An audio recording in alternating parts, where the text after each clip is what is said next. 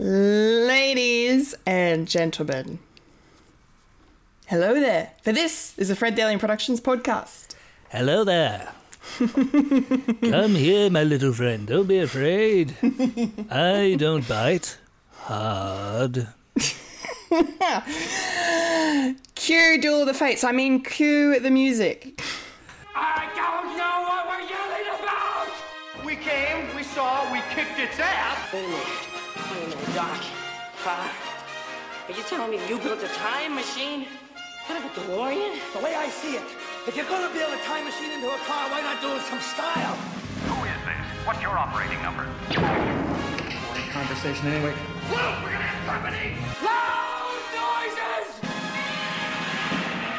Ah, hello. Hello. Hello, hello. I'm a Kendall Richardson. And I am rocking the moustache, Michael Lister. you sure are. And you are now experiencing a podcast called Fred. Yes, you are. You are experiencing it through the eye holes, ear holes, and all the holes you have. All the every orifices. every single orifice. We have ticked them all off. It's happening. This is an experience like no other. Mm. Yes. And you can have a lot of experiences through orifices. Nothing sus. No, nothing sus. Ah, yes. Um, should just mention at the top of the show that it's just Mike and I tonight. Uh, the lovely Fulia is back on the ice, kicking hockey butt, um, or you know, slinging hockey puck, if you will. Um, so Taking off her skate and stabbing people. I mean, I can't imagine Fulia doing that.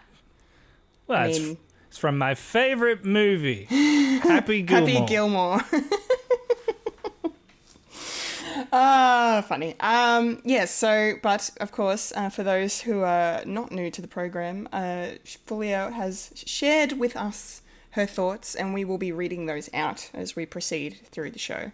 So she's still here, just not physically um, or orally um, this week. But so, auto autotory. yes. I can't say that word. No, that's okay. Um, so, speaking of, to start, then I shall read out Fulia's weekly watchings. Um, she says, This past week has been about the animated movies. Ooh. Uh, what a shocker, Miss Fulia. um, I managed to watch two animated short films in one sitting. They were Robin Robin on Netflix and The Windshield Wiper, which I found on YouTube. I also watched The Mitchells versus the Machines. Such a good movie. I know, I know. I was going to mention it later too. I actually watched it this week. Um, in parentheses, she says, uh, "Think of an animated version of iRobot, but funnier, and it's up to one family to save the world from all the robots. It's a movie about family bonding, essentially. Very accurate." Uh, and on Friday, I watched the newly released Turning Red on Disney Plus, and it was lots of fun and very relatable a coming of age film, if you will.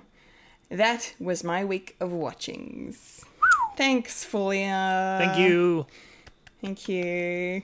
Yes, very, very cool. Um, nice. I need to watch Turning Red too, because yeah, that dropped on Disney Plus on Friday, so it looks very good. So I should check it out. I'm glad Fulia liked it. Of course, of course.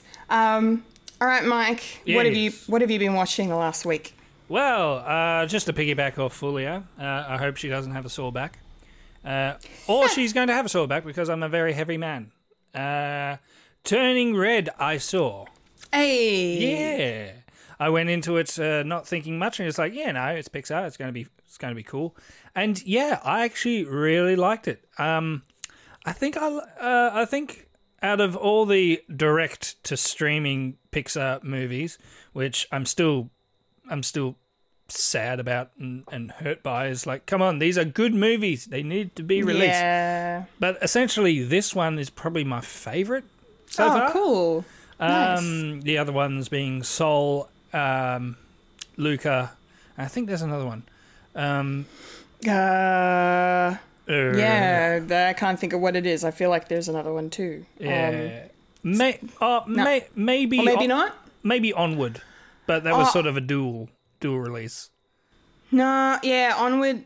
No, I think Onward was strictly cinemas. I think it was Raya and the Last Dragon was like half and half. Like it came out at the movies, but it also was when they were doing the premiere access. Oh yeah, I was think thinking about just Pixar, just straight just out. Pixar. Yeah, because I'm not okay. because I'm not putting Enchanto in it as well. Encanto. Yeah, Encanto, true. Enchanto. No, Excuse me. that's fine. You know the new Lin Manuel Miranda sort of thing. that Yes. one. that one. Yeah. So Yeah. Turning Red uh, was quite a quite a surprise to me because I didn't expect to actually feel much from it, but I definitely enjoyed it very much and yeah, a bit teary in some places. Of Uh, course. and definitely a coming of age story, and also deals with family and tradition and all, and all that Mm-hmm. jazz. And I did, nah, I shouldn't spoil it. Um, I, um, I, uh, I was going to talk about where where it's set, unless you know where it's set. Um, isn't it? Is it set? It's not set in America, is it? It's set in somewhere else, right? Yeah, yeah. Is it in? Is it in Japan or China? Is it No, in one of no. those? Um, I, I, I thought it was China. Uh, uh, I thought it was China, uh, going off the trailers, but um, I think I f- saw the teaser and all, all that, so I didn't really, di- excuse me, dive more more into it. But it's actually uh, set in Canada, Oh, that's cool. and the character is actually uh, Chinese Canadian. Yeah, that's very cool. So there's a lot of Canadian jokes in there, which I quite like. 'cause I kind of like Canadian culture because yeah. It's a it's it's sort of like Australia, except uh, with the unfortunate accident. Accent. Oh, accent. I thought you said unfortunate accident. yeah, I know what I said, but I was in, right in the middle of drinking, and Yes. and I thought, should I save for yeah, whatevs. And yeah, um, if you're going to watch it, uh, Kendall, uh, I suggest you do. Uh, because I would like to talk Mm-hmm. I about it. I, I've Okay. after watching it, it's like I really want to see. Uh, I really want to hear like a perspective from the actual um, demographic they're actually um, uh, going for, which Okay. which is preteen uh, girls. Yes. So uh, it, it's de- definitely it, it's got the puberty thing going on, and as I am uh, as I was as I am uh, designated uh, male at birth, I don't have the uh, I don't have the uh, you know experience of what that entails. So No. Yeah, so sort of left in the dark, but I enjoy it n- nonetheless. I, I definitely enjoy stories that I have no experience about, and yeah, and that's why I like this one. And yeah, Nice. uh, Nice, I, I well- do, I do recommend it. Yeah, nice. Well, maybe, yeah, if I get a chance to watch it during the week, we could probably do a popcorn culture on it next time. Mm. And I will mention just little bits because I don't want to delve too much into it because I didn't particularly like the film. But me and the wife had a had a movie date night uh, yesterday, and that's why and that's why um, I've got got some spare cheeses and and, and some Oh. and some uh, cabana and all that and what I've been eating before the stream because that, that's my that's my that's my dessert. And yeah, we both. Uh, she's seen, but I haven't seen. Uh, House of Gucci. Oh. Yeah, Nice. very long, It is a bit long, isn't it? and I felt every minute of it. oh, dear. And I'll probably leave it at that. Oh, okay. Okay. Um, I mean, It sort of it sort of livened up when Al Pacino was on on screen, he was very good in it. but ve- entertaining. very short and sweet. And I thought, um, more of that, please. And enough said about Jared Leto. Then then, Oh, but but but he was so funny. I know. but surely you should be uh, at the same energy level as the rest of the cast and not stand out too much. yeah, yeah. He was a bit of a caricature. Yeah. A spaghetti. yeah, very. Yeah, He was great. Yeah. Oh dear. I yeah, definitely fair enjoyed enough. Jeremy Irons as well. Yeah, yeah. Yeah. He was interesting. Yeah. I mean, Mm-hmm. what they had, uh, what they had was probably good, but nah, I didn't. I didn't particularly like it. Yeah, that's that's fair. That's Sorry, fair. Ridley, stick to your sci-fi. Mm. And even then, don't stick to your sci-fi. Wow. I don't. I don't hang shit too much on Prometheus as, as most people. I guess, oh can, no, neither I- do I. No. I like the ideas. The execution was a bit. Ugh. Well, I just like the fact that it invented the phrase "the Prometheus School of running away from things" because that's just. It's been te- almost ten years since that, and I every time I watch a CinemaSins video, they mention that when someone runs in front of the thing that's going to crush them instead of to the side to avoid it, and it makes me laugh. So Okay, when you're in that scenario, you you you you'll remember that, will you? yeah, I'll fucking run left or right. I will not be running fucking straight. So the very long thing coming down on top of me. So you'd be Oh. cool, calm, and collective of realizing realizing a ship coming towards you. No, no, I, I, you're right. I do, I joke, but yes, no. Yeah, You can, you can explain that away by the fact that she was in a complete state of panic and just, yeah, yeah. it's, it's believable, but it's just, it's a little stupid. It's like that crop duster coming after the guy in uh, North by Northwest. Oh yeah. It's I like, haven't why could why couldn't he jump into the corn? he was just running away from it. I haven't seen that film, but I know that scene. so- Yeah, yeah. It's been it's been parodied to death, Yeah, I understood that reference. Hmm. Yes. Ah, and I and I understood that reference. excellent. Yes. Great. There awesome. All right. Fair enough. Anything else you want to mention, or that's pretty much it? Uh, that was pretty much it. I was trying to finish uh, the Adam project tonight, but I only got halfway. So, and I'm enjoying it so far. But I'll talk about it maybe next week. Yeah, I've heard good things about it. Yes. Mm. And that particular thing will probably come up later in the nerdy news. Maybe, maybe, maybe, maybe, maybe. Maybe, maybe, maybe. Teasers, spoilers. But first, what did you watch, Kendall? Me. It's my turn. Um, so, yes, I also did the watching of The Mitchells versus the Machines. Um, and I, yeah, I really, really liked it. I thought it was awesome. Um, I want a sequel. like, I would not be mad about a sequel to this movie, but I would totally be okay if they never made another one because, you know, it would have to live up to this. yeah, Um, I'm quite happy for a standalone. Yeah, fair call. Don't ruin Um, it. Don't ruin it. Don't be greedy. Yeah, this time, aliens. yeah, literally. Um, yes, I loved it. I thought it was awesome. It's such a great, like, sci-fi comedy drama. Um, just in general, like, you could make this movie live action, and it could be just as good. But it, I feel like it's more effective as an animated feature because you get all these little nuances that you can only get in an animated film. Um, like I just loved the way, that, you know, certain like they like certain things in it were anim- like were like actual photos of actual like, things, like real things in Yeah. there. Um, and then they changed the like there were certain accents of out of 2D animation on the 3D objects that were really cool and uh, and the colors were amazing and it was so it was just yeah it was really really beautiful. And um, i just love the story uh, like this family story of this you know father and daughter.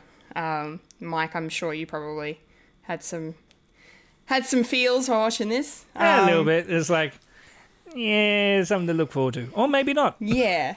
Yeah. Well you don't want to look forward to not getting along i suppose. Now, but you know. Mind you, uh, Zelda and Isaiah are pretty much the same age difference. yeah yeah that makes sense yeah So, uh, wow yeah, bit too close to home. I should get into woodwork. So what you so basically what it means is that you guys are going to prevent the robot apocalypse in like 10 years from now. Hmm, nice. Well, Mm, a little bit more than that, but yeah, I, Yeah. I see what you mean. Yes, yes, I was just rounding down. Um, so yeah, I really, excuse me, I really, really loved that movie. I thought it was amazing. Um, Pam and Tommy finished this week. Um, yes, that's what I forgot to mm. s- mention as well. Yes, yeah, uh, its final episode, and I'm okay with it being over, but I'm not okay with it being over because I was really, really enjoying watching Lily James and Sebastian Stan every week be these two people because they were so freaking good at it. Um, especially Lily James, like she's come awards time, her name's going to be in every fucking category because she was amazing. Um, yeah, like she just, I don't know, just really, really, really made you kind of understand Yeah. Pam's, Pam's perspective on the awful events that happened, and um, yeah, so I just, I really liked getting the human side of it. Um, and then finding out the other little details and stuff because I knew of the tape, but I never knew about um, you know, how it was put out there Yeah. and and the the seriousness of the fallout and the legalities and everything and all this. So it was a very interesting series, um, very enjoyable. I liked it. Did, did you like it, Mike? I did, I did, and uh, yeah, definitely rewards coming to come to her, especially. Yeah. I mean, um, it sort of twigged on me when someone was talking about it when I was doing my usual watching of whatever's, and then they they said said something that completely broke my brain. It's like it's like yeah, seeing her, seeing her here, and also seeing her in Cinderella. It's like fuck, she was, holy shit, she doesn't look a thing like what she does in Pam and Tommy. Nah, not at all. Not at all. She's she's very talented, very very talented, and uh, obviously we should shout out the uh, you know makeup and prosthetics team that worked on that show because they did a stunning job. Yes, um, yeah, of re- recreating them. Yeah, And- it was sweet. and getting away with uh, full frontal nudity as well. So uh, well I know It's like, nudity, nudity that's not technically nudity. yeah, yeah. Amazing. Get away with that. Get away with that. Uh, my only problem is why did it have to be Jason Mantzoukas? Anyway, um, he's uh, he does the same voice and everything. I'm I'm just I'm a little I'm a little fatigued of the Mantzouks. A little fatigued. really? That's your biggest Yeah. complaint? And Seth Rogen was in it? I, I look. I I don't mind Seth Rogen. No, but mind you, it's a character that But- we don't know. So Yeah. you, you, can sort of put in whoever. Oh yeah, anyone could have played that role, and I thought he did fine. Yeah. Like yeah, yeah, I thought he did fine. I his character was not likable at all, um, but um, you fi- you felt bad for him. Oh, yeah, but- It's one. but still, it- yeah. It's a sort of sympathy that you he he doesn't deserve. Really. no, It- not really. It's a, yeah, it's sort of those characters that you can you can see where he's coming from, but why did you have to do that? yeah, went went went to the nth fucking degree. Um, anyway, what was the other thing I was going to mention? Um, oh yes, something I watched that uh, wasn't exactly on a screen this week. Um, Oh, I I finally had the pleasure of watching Harry Potter and the Cursed Child during Ah. the week. Yes. director's cut and straight to video release. Um, yes, finally, finally got around to seeing it uh, before it merges into the one show. So, um, I I really liked it, and I don't know if I should be talk. We should be talking spoilers right now about it. Probably not, but It's been out for how, however long, and whoever, I'm sure people know about it because you know you can easily buy the script. So You can, you can. The script's been on the shelves for like five years, and um, you know, a lot. it- It's been playing in Melbourne for three years. Well, uh, three years sans a pandemic, um, whatever that works out to be. Um, ten years. ten years. I won't do major spoilers, but I'll just, I just because I wanted to get your opinion on it, Mike, because I know you've you've said many times that you you're not a fan of the story. It just didn't make Uh, sense. Yeah. Um, it wasn't exactly what I was expecting. Um, like I wasn't expecting a time travel story. I wasn't expecting, uh, you know, who the cursed child actually was referring to. Um, um, but but but I was so impressed with the way that they brought it to life on the stage. I that was my favorite thing watching it Oh yeah. like like seeing the effect of a time turner being used was just mind blowing to me. Um, whatever lighting trick they did to make the walls look like they were vibrating was super clever. Um, and uh, the Dementors looked horrifying. Like they were so good. yeah. Like, holy fuck. Um, holy fuck. Yeah, um, just amazing. And uh, I think I might have a new favorite character, maybe, or someone in the front in the in the running to knock Hermione off of her pedestal uh, for me, and that's Scorpius Malfoy. Um, I thought he was amazing. I really, really, I really, really liked him a lot. I thought he was awesome, and the actor that was playing him was quite good. So, um, yeah, um, no, I loved it. I loved it. I loved it. Um, what what were your kind of issues with it? Not to go into it too deeply, but like, what's the biggest issue? Like, just something to do with the plot or a character or Um, essentially, um, just convene, conv- uh, like the conveniences that that are put before everything. It sort of doesn't really make sense. Like, um, first of all, we we get to learn about oh, there's actually time travel in this universe in the third book, and then and then you can say, oh, does that mean you can actually go back in time and actually change events? And then and conveniently, they all the time turners get destroyed in the in the fifth book. In the fifth book, yeah, yeah, it's the fifth book in the Department of Mysteries. and then and then all of a sudden, oh, there's there's one running around in this in this um, story, and then and then uh, yeah, and the characters get lost in time. And how are we going to save them? Oh no, I got a time time term time term is everywhere, and Yeah, and there's I don't know if you uh, I don't know. I'm not that big big of a fan of like Cedric Diggory as a character. I mean, sort of a character that's brought up to be the sacrificial lamb, so so you can't really say, "Oh, he needs he needs to survive because of what whatever happens." But then they go into the universe where he does survive, and all of a sudden he turns into a Nazi. So does that mean Cedric Diggory has to die? well, clearly, I think, but Because he's like the most evil character ever. And I'm on board with that, but not in canon.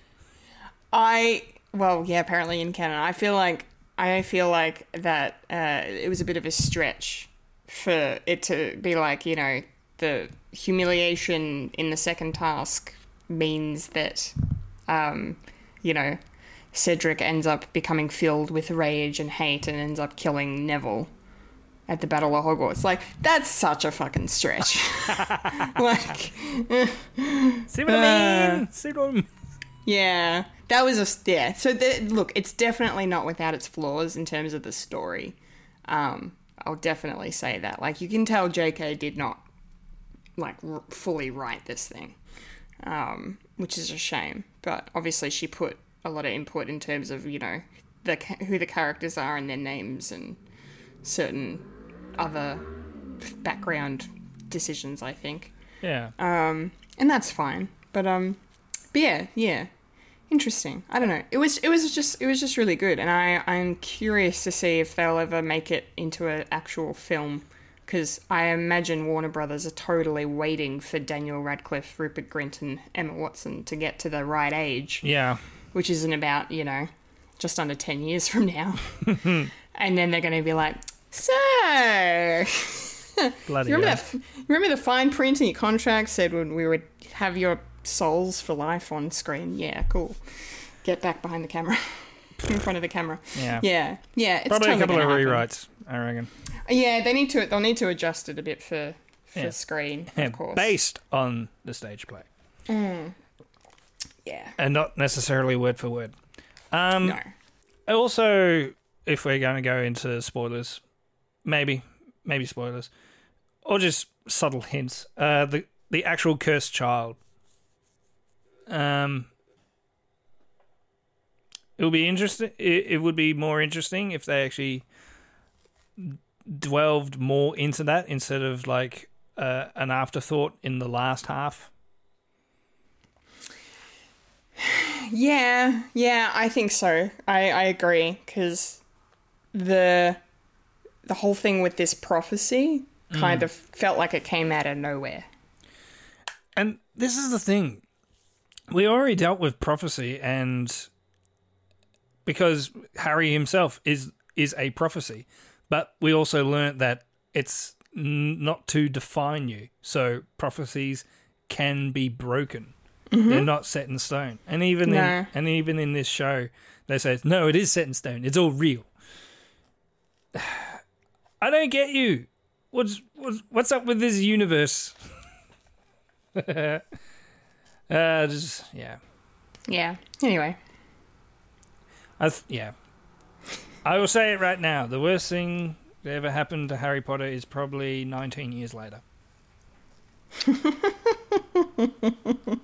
if if they Yeah. just keep well enough alone and not all is well. yeah, yeah, yeah. But you know, I'm still I'm still waiting for someone else to actually like take the reins and shake it up a bit. Yeah. Well, who knows? Yeah, who knows? Who knows? Maybe I'll do it. Yeah. Why not? Yeah, Yeah. it's not fan fiction; it's canon. It's like, how can you say that? Have you seen the Cursed Child? Yeah. Yeah, that was one thing I found when I read about it online is that the critics really loved it, but a lot of the Harry Potter fans didn't, and some of them labeled it as some kind of fan fiction. And I was like, it does have fan fiction vibes to it. Because you because you know the uh, infamous um, uh, Harry Potter fan fiction. I'm immortal. Yes, yes, I do. it had those sort of vibes. wow, you got a cool tattoo. Darkness.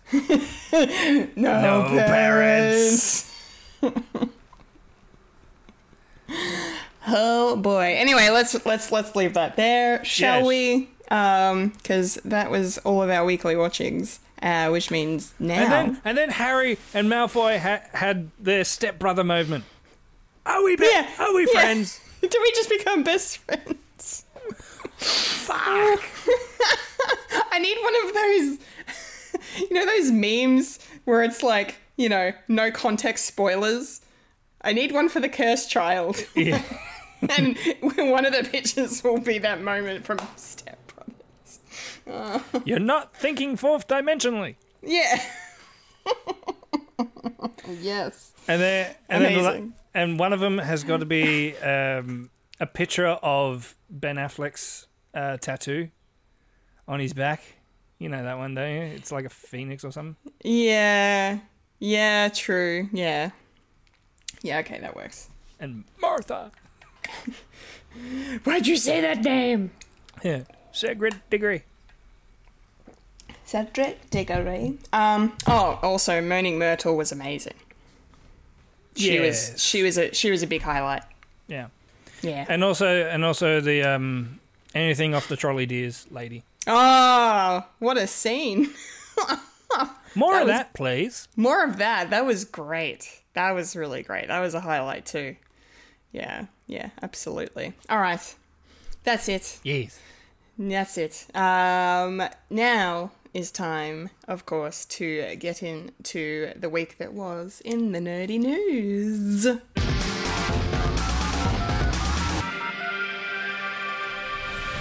This is the news in nerdy news. The nerds that talk about the nerdy news. That is us who talk about the news that is nerdy. And now the queen of nerdydom, the hostess with most S, Kendall Richardson. Take it away, Kendall. All right. Nerdy news time. We've got some Marvel news to start us off this week because we have a director locked in place. We got some Dead- Marvel news to marvel at. Yes, we do. Well said. Uh, we have a director locked in place for Deadpool 3. Uh, of course, Deadpool 3 was announced a little while ago now, um, and it's going to be in the MCU, uh, which I cannot wait for. The references are going to be spectacular. Yeah. Um, and we're going to have the perfect man at the helm. Um, director of Free Guy and The Adam Project. Oh, Oh. the Adam Project.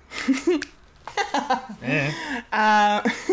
and one of the producers of Stranger Things as well, Shawn Levy. Shawn Levy is going to be directing Deadpool 3. This is his third uh, collaboration with Ryan Reynolds, so obviously they seem to get along very well, um, professionally and personally, it seems. And we are reaping the rewards of this friendship. Um, I'm very, very excited to see what he's going to bring. I mean, Free Guy was amazing. I loved Free Guy. It was one of my favorite movies of last year.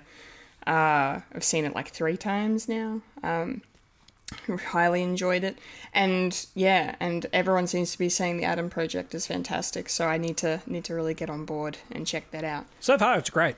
yeah nice It may end really tragically, and I'll let you know tomorrow.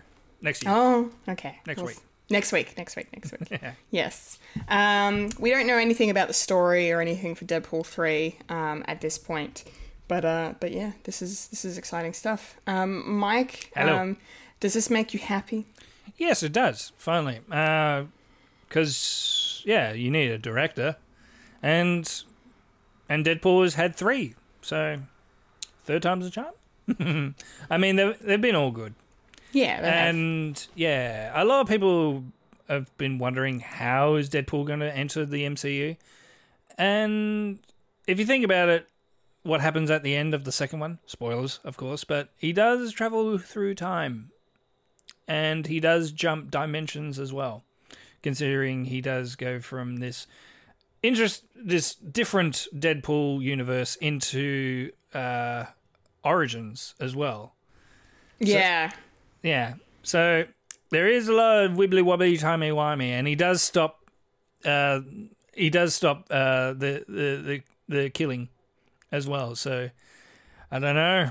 We'll, we'll probably get some uh TVA sort of happening, maybe.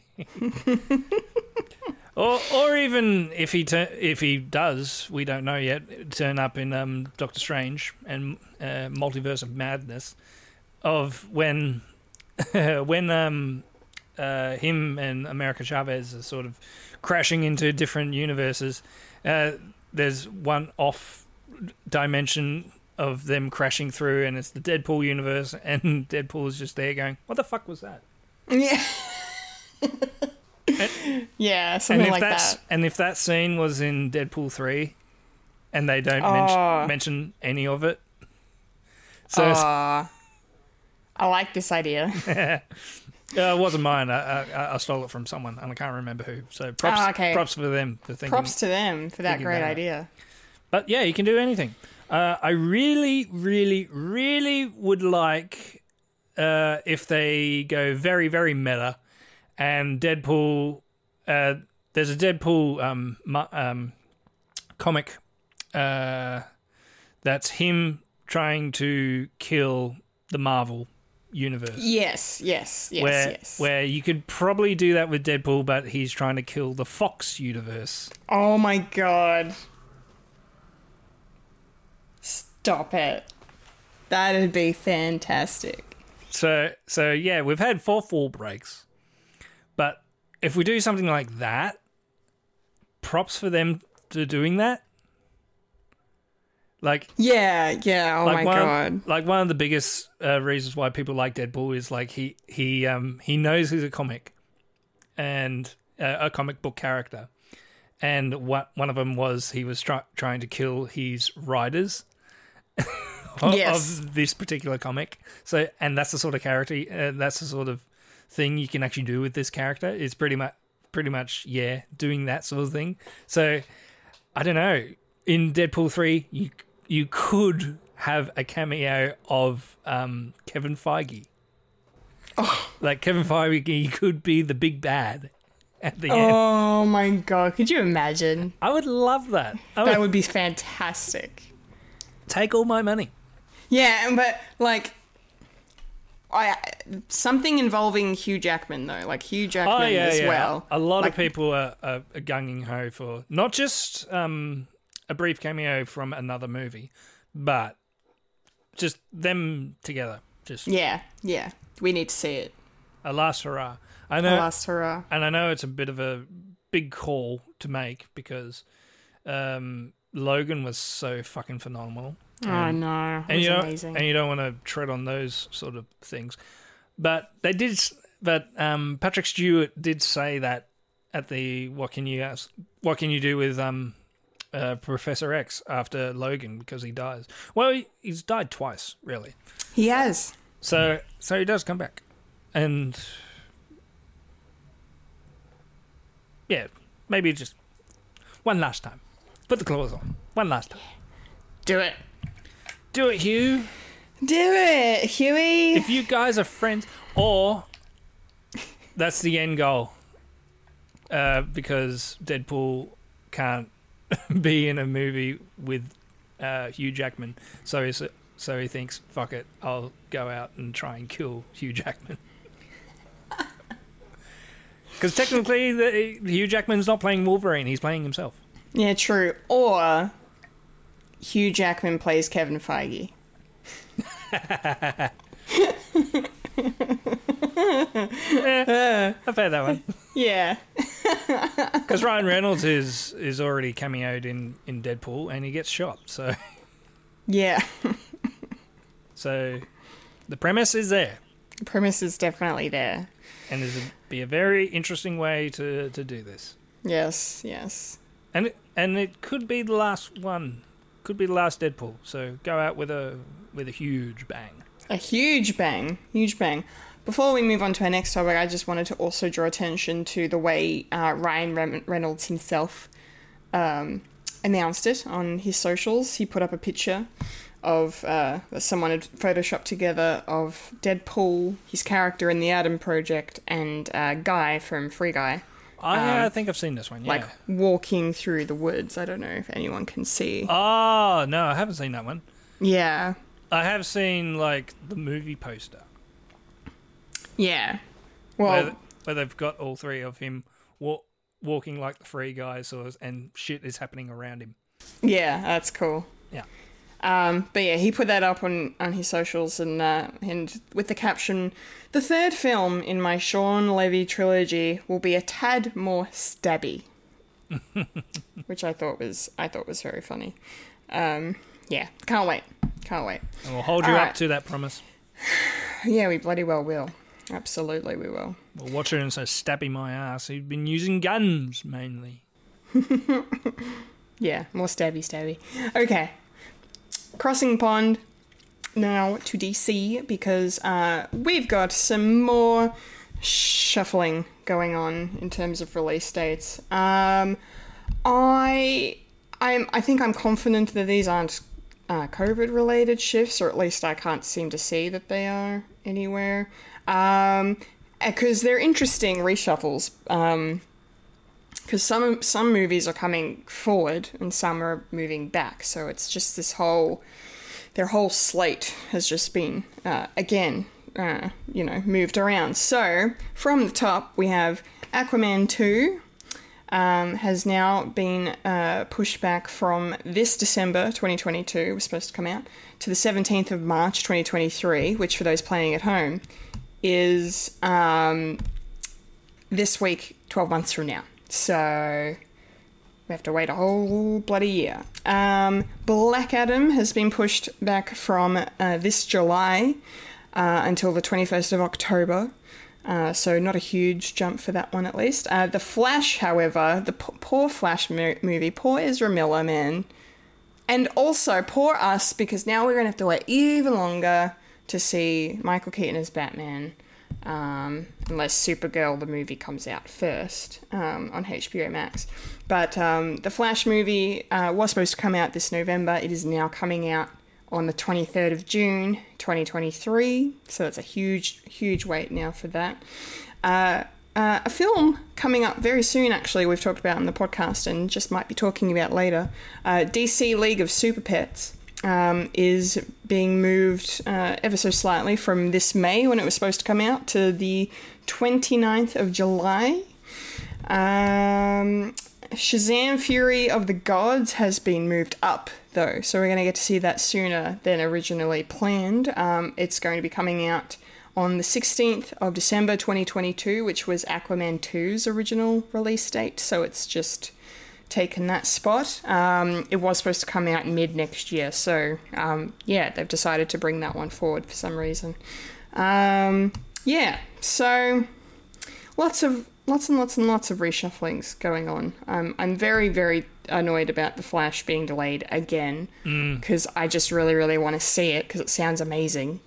Um, and we've already had a you know a brief glimpse of footage from it when you know DC fandom happened at the end of, or near the end of 2021 um, and we got that beautiful sizzle reel of, of all these different you know looks at different movies that are coming. And yeah the flash footage that they put in there was really interesting. So yeah i'm a bit disappointed about that. Um, so yeah but i'm excited we get to see shazam fury of the gods a little bit sooner uh, than we would have. So because i really love the first shazam film. I thought it was awesome.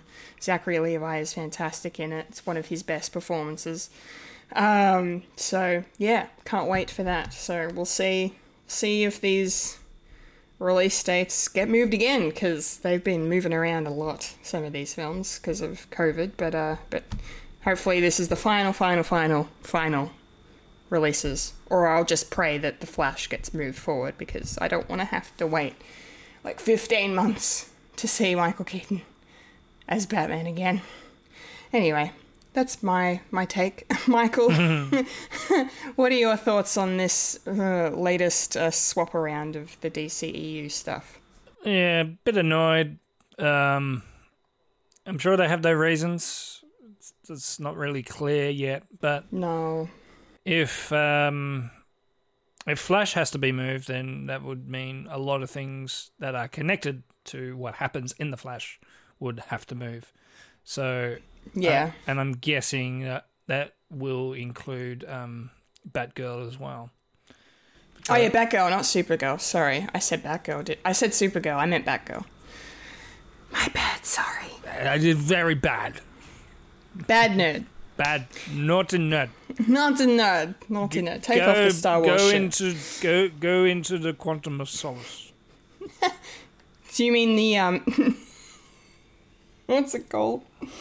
Are you talking about the? You're not talking about the quantum realm or like the Phantom Zone or something? I think Phantom Zone would probably be an appropriate reference. Okay, okay.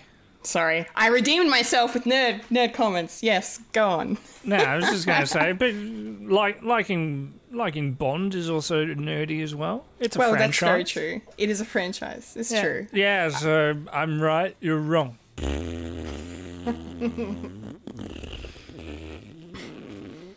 good thing I got this spitter guard. Yes, it is. Yes. Yes. That was a juicy one. Yeah, I'm sure they have their reasons, and it's annoying. Um,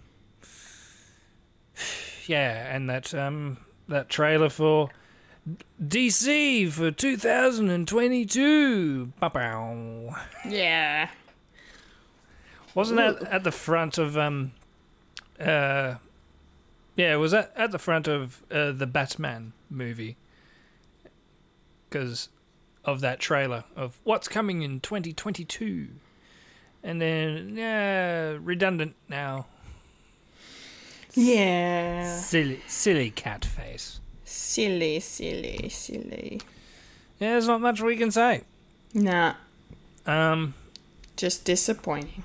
I'm sure that, as I said, they're sure they have their reasons. Maybe they're scared because, you know, stuff is going to happen. There's a lot of stuff happening. Uh, may, maybe they're scared of Avatar 2. I don't know. and they had to cha- change um, uh, uh, Aquaman and then they say, "Oh, if that's," and then the dominoes do, dominoes fall. Demon's Fall. Wait, so that means Shazam 2 is going up against Avatar 2 then? Yeah, Because, yeah. Alright. Well, I think I know who might win that box office draw. yeah. And it's not the movie I want it to be. That's okay. I don't know. I hope I hope Avatar 2 is good. We've been waiting long enough. Hopefully it's a good movie. I don't know. I don't know if the hype's going to be there. Well, it's been it's been 13 years. Yeah, since the first one. like yeah I, I i yeah i don't know. I feel like we're going to be laughing about this conversation and in in about you know nine months time when we watch number two and it's actually one of the greatest things ever made. Or or like a I feel like look i'm just excited to see what it looks like visually because i feel like the main reason it's been delayed so much is because of james cameron wanting the visual effects to be the best possible effects that they can be. That and a pandemic and uh, you know Zoe Saldana's in the uh, MCU films so she, and Star Trek so she's been very busy the last little while. Yeah, and also in um in Adam's project as well. oh is she in the Adam Project? Yes, oh cool. I don't know if that's a spoiler or not. Yeah well I know about it now and so do all of you watching and listening Yes, yes, it's fine I don't care And another chance to say Adam Project before I get bitterly disappointed by the ending. I don't know. you're setting yourself up for a fail Yeah, yeah even even though it's got a lot of uh, MCU people in it. It does Yeah, Mark Ruffalo. I know Yes. Oh, that wasn't a spoiler. no I knew that Uh, yeah. I will mention this because I don't know where it's going to fit, but uh, Ryan Reynolds uh, did a promo for uh, Ad- uh, Adam's project on on his socials because um, they were talking about uh, uh, daylight savings and how that was going to affect the Adam project, even though it wouldn't because it's streaming on Netflix. But case in point. But anyway, uh, they had Ryan Reynolds and Mark Ruffalo talking about it and and and talking about um, uh, time travel as well. And and uh, yeah, and you should go see it because I got a bit of a kick out of it. okay I'll watch it Yeah, nice yeah. yeah all right cool Any, anyway, DC. DC, yes. Well, speaking of DC, uh, we have another DC related thing to mention, and that is the fact that uh, Matt Reeves said not long ago, while he's been doing press for The Batman, um, that the Gotham PD series that we thought we were getting has kind of changed and evolved into sort of a completely different show. Um, it's going to be uh, more focused on the world of Arkham Asylum now, and sort of be like a haunted house type of a story. Um, and I, I for one, am very excited by this news. Um, mostly because you know I was a bit concerned that Gotham PD would maybe rehash some of Gotham the show. Probably do it better, maybe I don't know, but I But- just But this time with Batman. But yeah. um, but yeah, but I'm also concerned because I'm just because obviously in, in in the Gotham show they brought Ar- Arkham Asylum as a part of that too, and I mean, well, Arkham Asylum is always a part of when you're doing something to do with Batman and Gotham. It's that's just you know inevitable, really. Uh, so I just really really hope they get it right.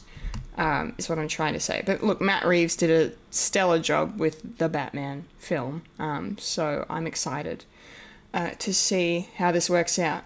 Um, he basically just said um, that the story had evolved and they've moved more into the realm of exactly what would happen in the world of Arkham as it relates coming off of our movie, because obviously Arkham is mentioned in the Batman, uh, and we see Arkham as well. Um, some of the characters, again, in their origins, it's like a horror movie or a ha- haunted house that is Arkham.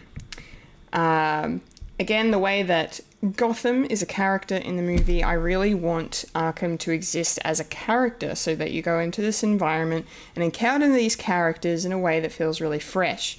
And so, in our work on Gotham, that story started to evolve and it started feeling like, wait, should we? We should really lean into this, and that's kind of where it's gone. So that's Matt Reeves talking about um, how this series has evolved into what it's now going to be.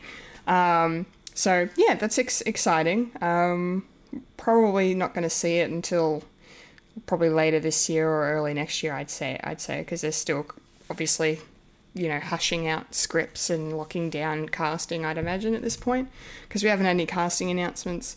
I mean, or, the original series was going to focus on Jeffrey Wright as Jim Gordon. Uh, so he'll probably be in it at some point. I imagine a few of the characters from the, the Batman film will probably ca- either cameo or appear in some form. Um, yeah, so it's just yeah, it's exciting. It's really exciting. I'm yeah to see to see Arkham explored more in the world of this Batman, you know, universe that he's creating. I just yeah, I'm I'm very much here for it. Um, Michael, how how are you feeling about this news? Um, I'm a lot more interested than another crime proce- procedural. Yes. And and on the backdrop of having an Ar- Arkham sort of series, and you can sort of deal with sort of origins of the different rogues gallery, and having them set up, you can and then you can jump off that uh, of having them being introduced into the movies and all that, Yeah. which I'm actually quite happy for. Um, be pretty cool. Uh, you uh, you probably get um, a probably a different rendition of Harley Quinn. Uh, probably an origin story of her working at the asylum, Oh, that'd be so good. and then you can sort of see like the sort of love connection between her and possibly Joker. I don't know. Eh, We'll see. We'll see. don't want to spoil the Batman, even though it's the worst kept secret. Um, Uh, and yeah, you could you could probably see like the inmates, and you can see see the medical medical guys as well, not just Harley, but you can also get um Ichabod Crane as well, yeah, yeah. and ha- have like him doing like experiments and shit, and then you can have Hugo Strange. Ah, I love it. Let's do it. I- Yes. yes, Yes, yes, yes. I would love to. I would love to see a TV show that that's like that. Yeah. Yeah. Yeah. That's going to be freaking amazing. Yeah. Yeah. Yeah. Let's go. it's like it's like Gotham's version of ER. Yeah. And then, because we're dealing with multi- multiverses, then you can have um, uh, George Clooney uh, doing a cameo of one of the doctors because it's AR and shit. Anyway, That would be so funny. because he's Batman as well. He's the ultimate Yes. Batman. I wouldn't say that, but Not in more power those to words. you. Not in those words. I would say unique. Unique, yes, definitely unique. Unique. Unique. New York. New York, yes. All right. Speaking of Mo- New York, but not really. Moving into moving into the rest of the news now. Um, this has me very excited. We've got some casting rumors going around. Uh, oh, rumors, rumor mill. Yes. Um, in in the uh, the sphere of Hollywood, which concern uh, certain characters uh, for the very highly anticipated Dune Part Two, um, which is coming out next year. Uh, there, uh, well, for those who don't know, Dune, um, which is currently nominated for ten Oscars, including Best Picture, um, and was one of was probably my favorite movie of last year, not including No Way Home.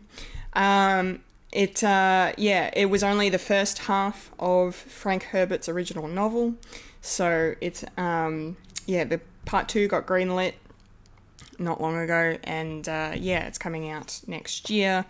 So there's characters in the book that are integral to the story that uh, are being you know cast right now, and there's been names thrown about for these these two characters, uh, those being uh, Princess Irulan and um, if I'm pronouncing that correctly, and uh, Feyd-Rautha.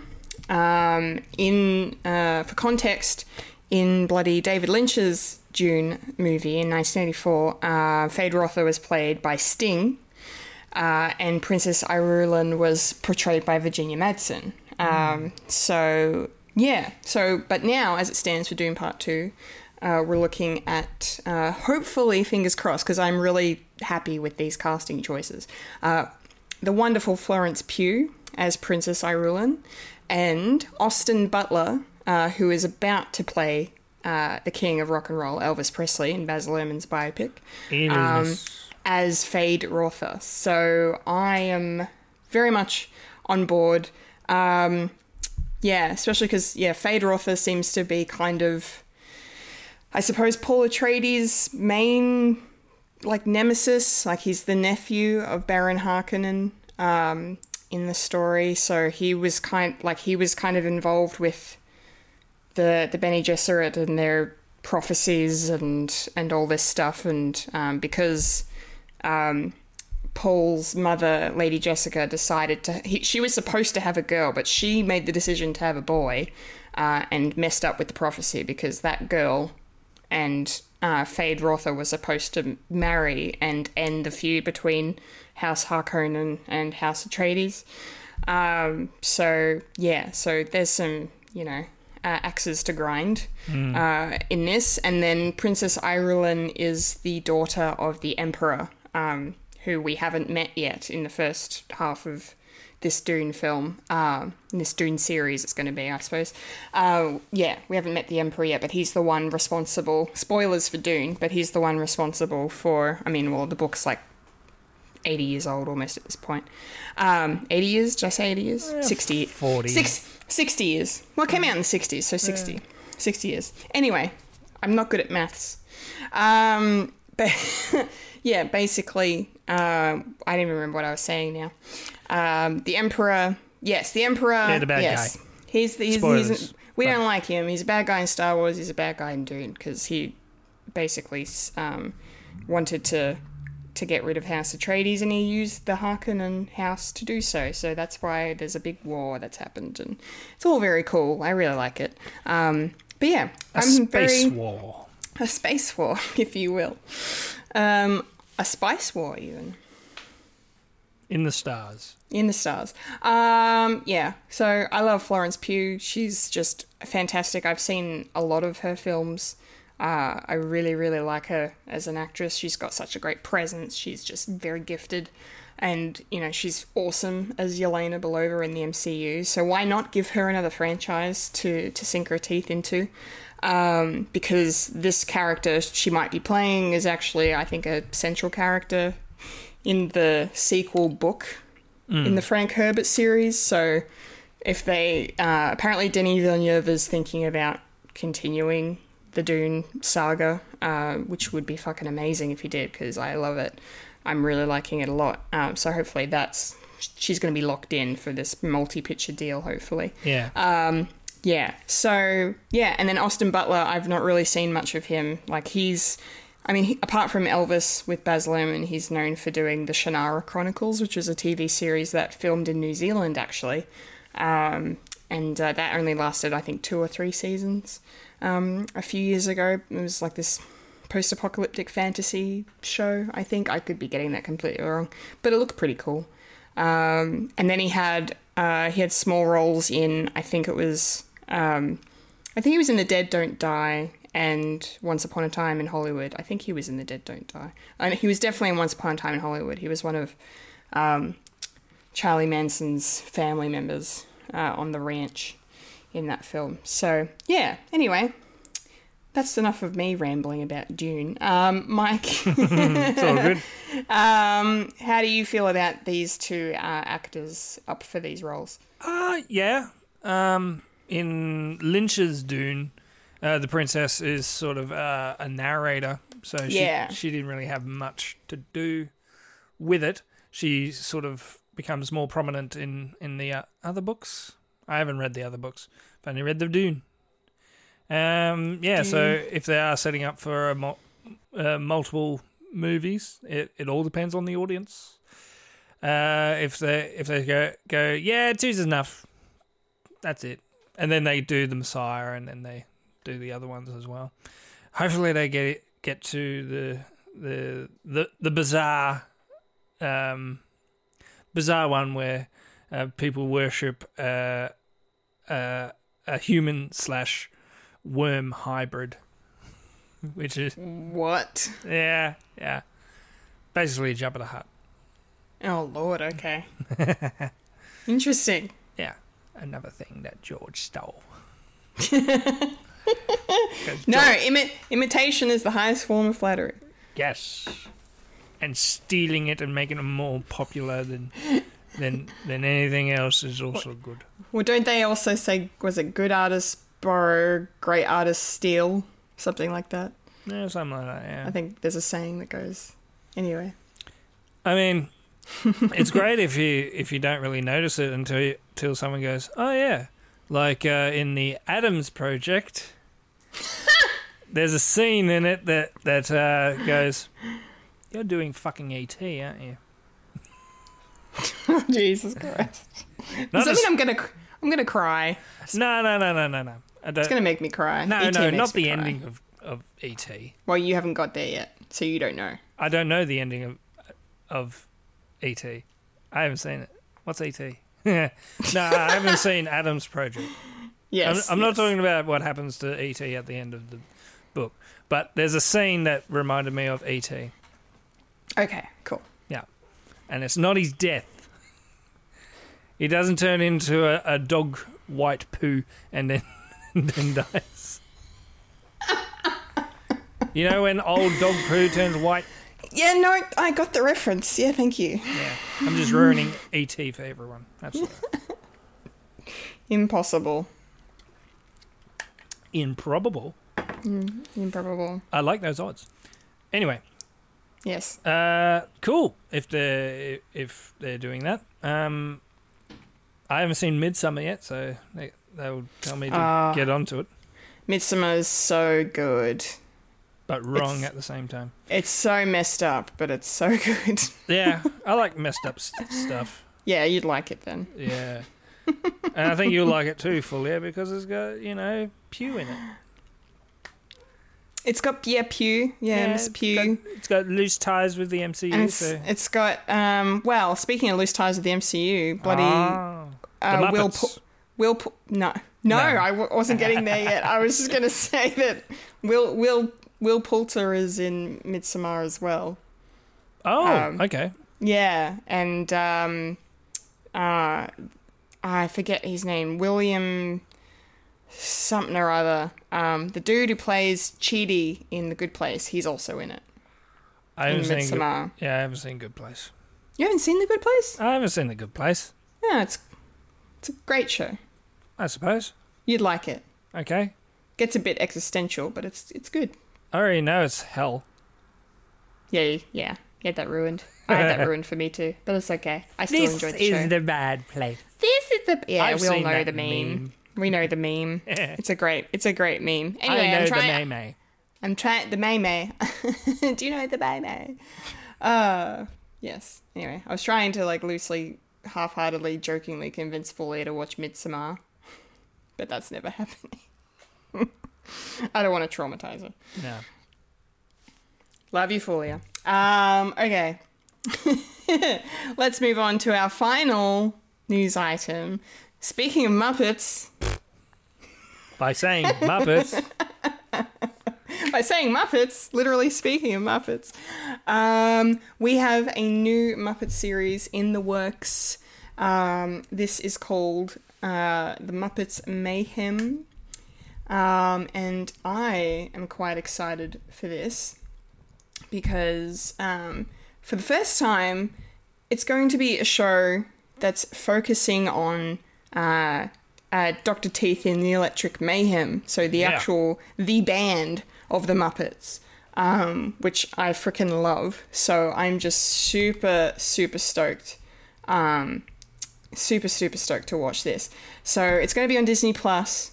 Um, and according to Disney, the uh, the Muppets Mayhem will take audiences on a musical-filled journey as the Electric Mayhem Band swaps the stage for the studio to record their first ever album, with the support of a young music executive named Nora, played by Lilly Singh, who will manage and wrangle all of the mayhem that comes from working with the group.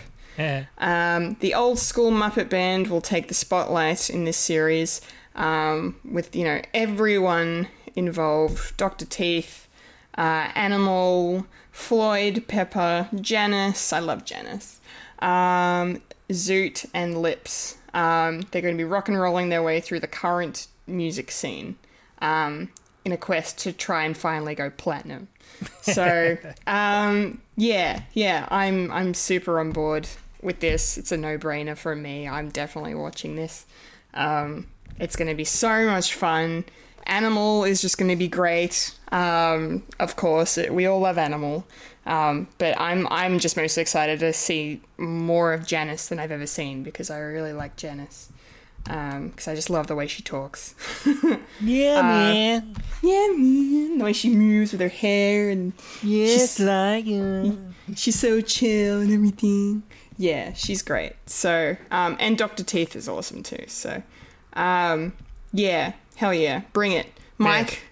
What are your thoughts on this? I'm sure you're you're gonna be watching this as well, right? Oh, oh yeah. Um, uh, I'm, a, I'm a definitely diehard Muppets fan, and and all the things. And yeah, it's the first time that they're actually doing an album. It's been 40 years, damn it. Been like 45 years. Yeah, They've never done an album. and they've never done an album. 40 years in the making. Yeah. Yeah, Brilliant. that'll be awesome. And then yeah, and you can have cameos from different artists. It's always yes. good. Uh, yeah. I'm all for it. I can't really think of anything else. Oh, they gotta have they gotta have Ralph to do like a, a piano solo or something. Yeah. Oh, if they got Ralph to come in, I would be very happy as well. I love him too. Yeah, and I'm sure Yeah. I'm sure they're going to do cameos from from the other Muppets as well. Oh yeah, yeah, yeah. Kermit and Piggy will be there. Fozzie and Gonzo, they'll all be there. Yeah. So Definitely at the start, it's like no, we're going solo, but with Yeah. each other. yeah. and hopefully we get to see uh, Pepe the King Prawn again because we do we do love some Pepe. Yeah, yeah. Yeah. Well, me and me and Fulia love Pepe.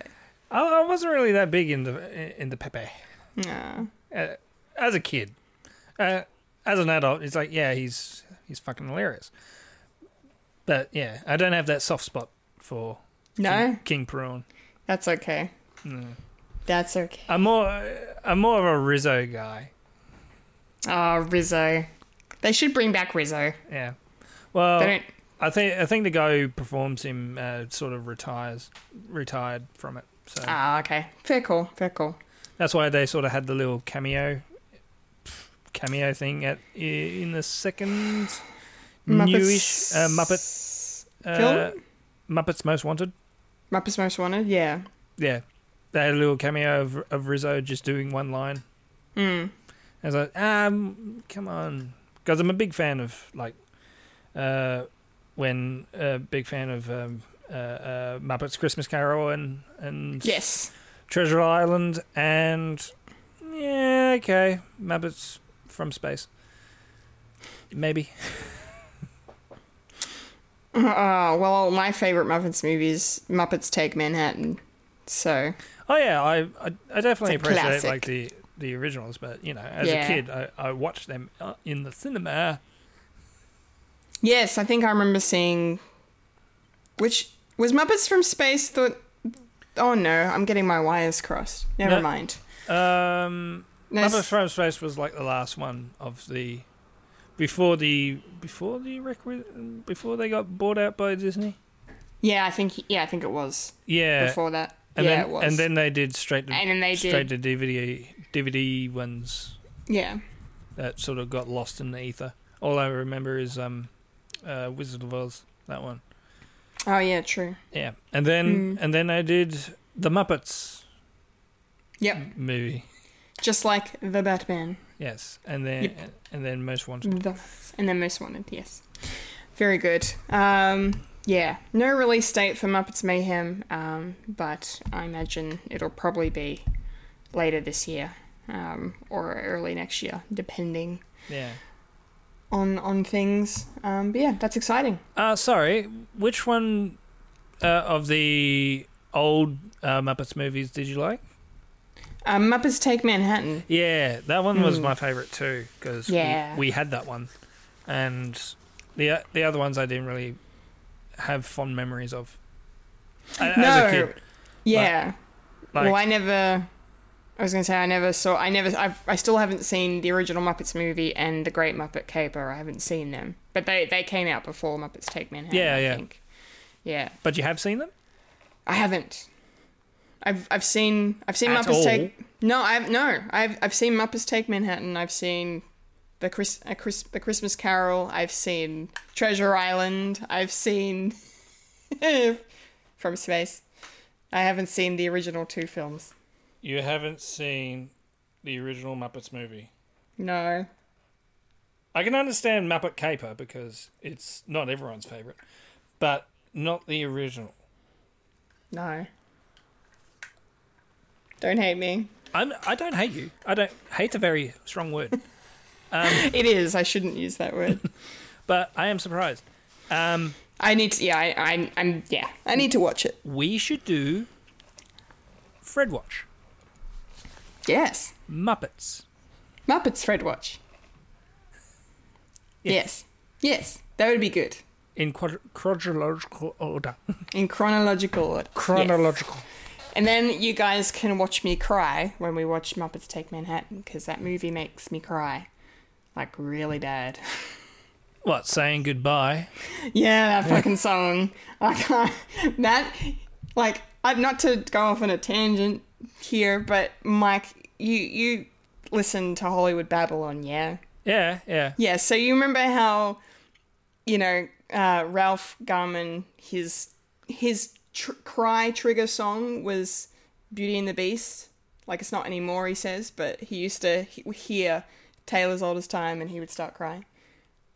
yeah, yeah. Yeah, yeah. Anyway, that it's that's me, except with saying goodbye from Muppets Take Manhattan. That Yeah. song starts singing. I'm done. I am done. I I literally will be swimming in my tears for the rest of my life. It's just I can't do it.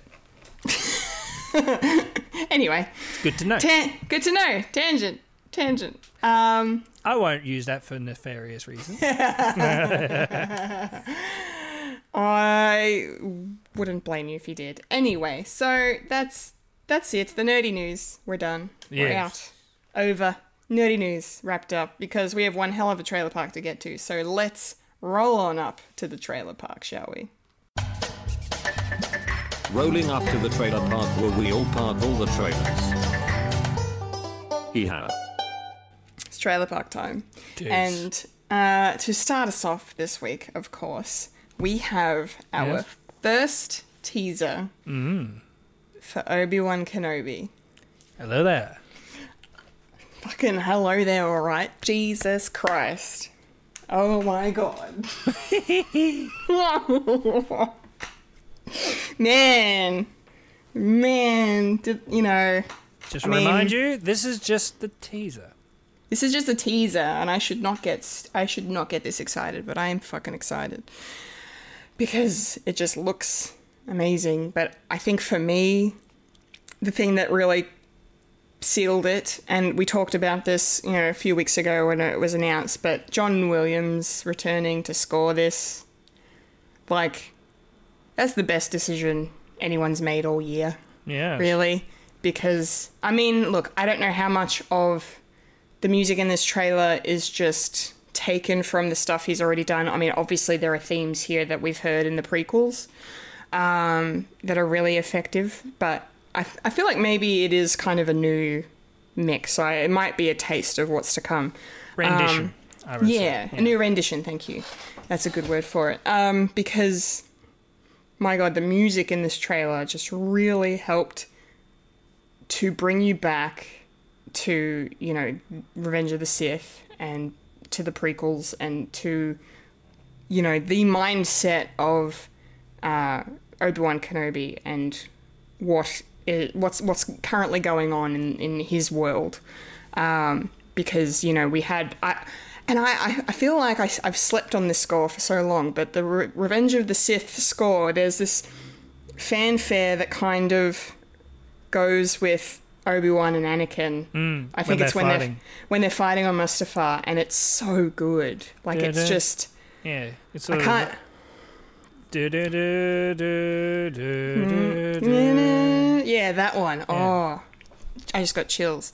It's And, oh, and I was just humming it. yeah, and you were just humming it. I It was was that powerful. is that powerful? It's the power of music.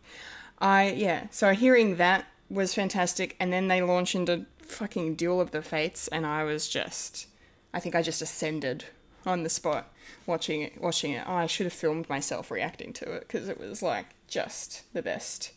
It's just so good. Um, Ewan McGregor looks amazing. I mean, he always looks amazing. It's Ewan McGregor, so no shock there.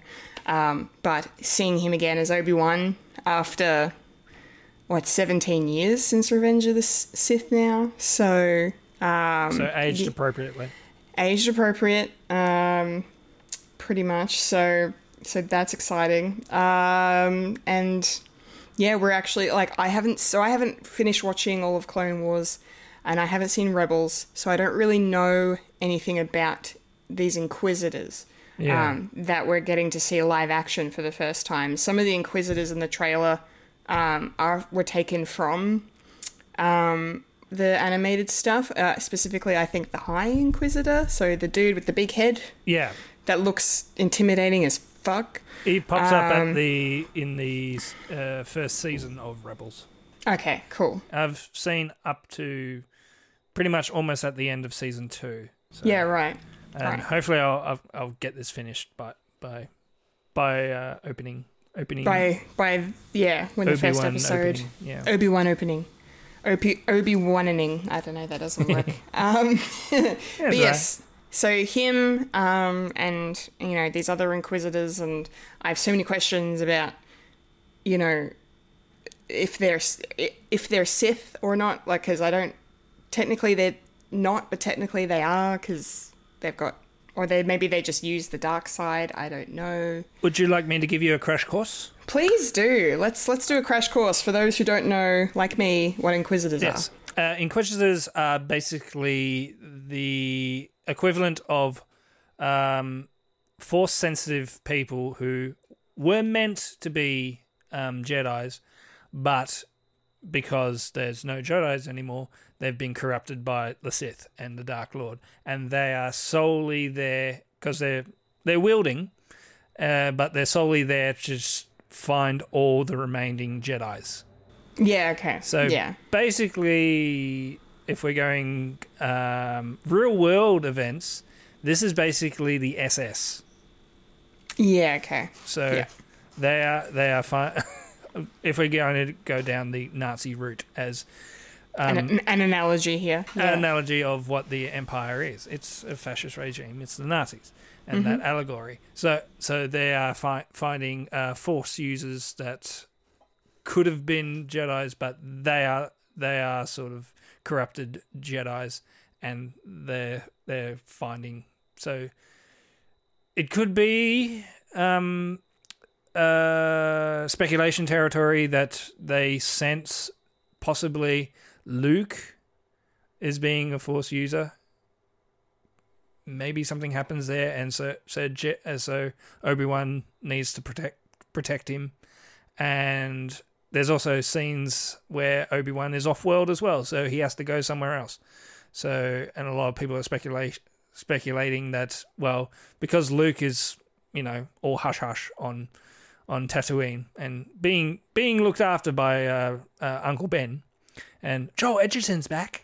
Yeah. That was a good get. Yeah. Right. Like an an unnamed person to play to play uh, to play Owen. Uncle Owen. And then- yeah. and then all of a sudden, yeah, Joel, fucking huge star and Yeah. bulky as fuck. Yeah. I know. he looks great. So a lot of people are thinking, well, does that mean uh, they they are going after possibly Leia, because Leia's ten years old in this as well. Yeah, I think uh, I think that's definitely possible. Um, So we yeah. could be getting a a young Luke and a young Leia, maybe.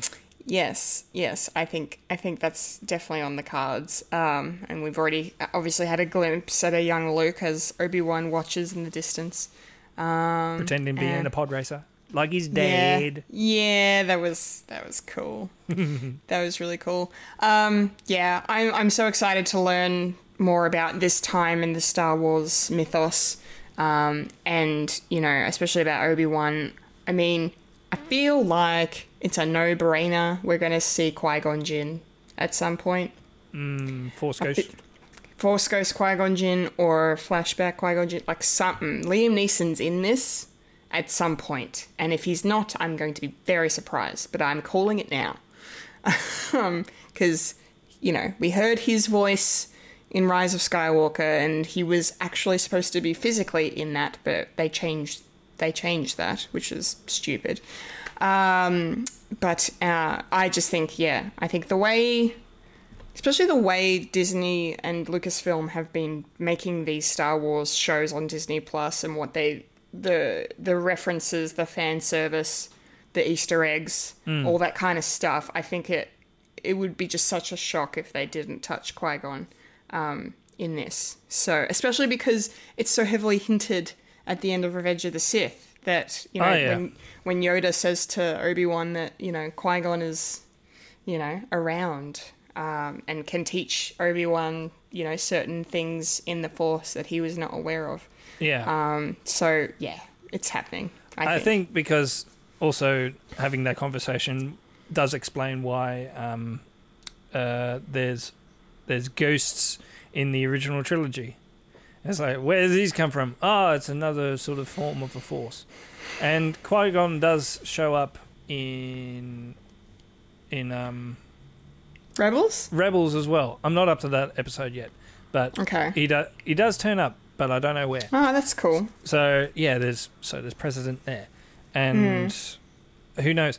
Um, looking into this, thi- uh, this Obi Wan t- uh, series was meant to be one one of the sort of spin off movies as well. Yeah. So it was da- so all the way back in 2018, so, sort Something like that. Yeah. But then Solo happened, and that went down like a ton of bricks, and and so they put it on the back burner until yeah, Mandalorian was kicked in and it's like, oh shit, you can actually do more on a television sort of uh, series sort of style. So they probably rejigged it a bit to put in that. Uh, put it uh, on a, a limited series, but of course, this is not going to be a limited series. There's going to be a second series. We all know this. Hmm, I don't know. Maybe. Well, considering this is what fans have been wanting, the a live action version of of Obi Wan, of having the connective tissue between three and four, and who else better but one of the most popular characters for from Star Wars, Obi Wan fucking Kenobi. Yeah. And getting Hayden Christensen back is a huge get. Huge. like he was pretty much retired from acting because you know he was absolutely burnt from from these movies and he didn't want to do anything else ever again and so getting him back to do this is sort of a big send uh, so and there is talk that uh, before uh, the first episode has dropped that they are thinking about doing more of the more of the obi-wan story because Okay.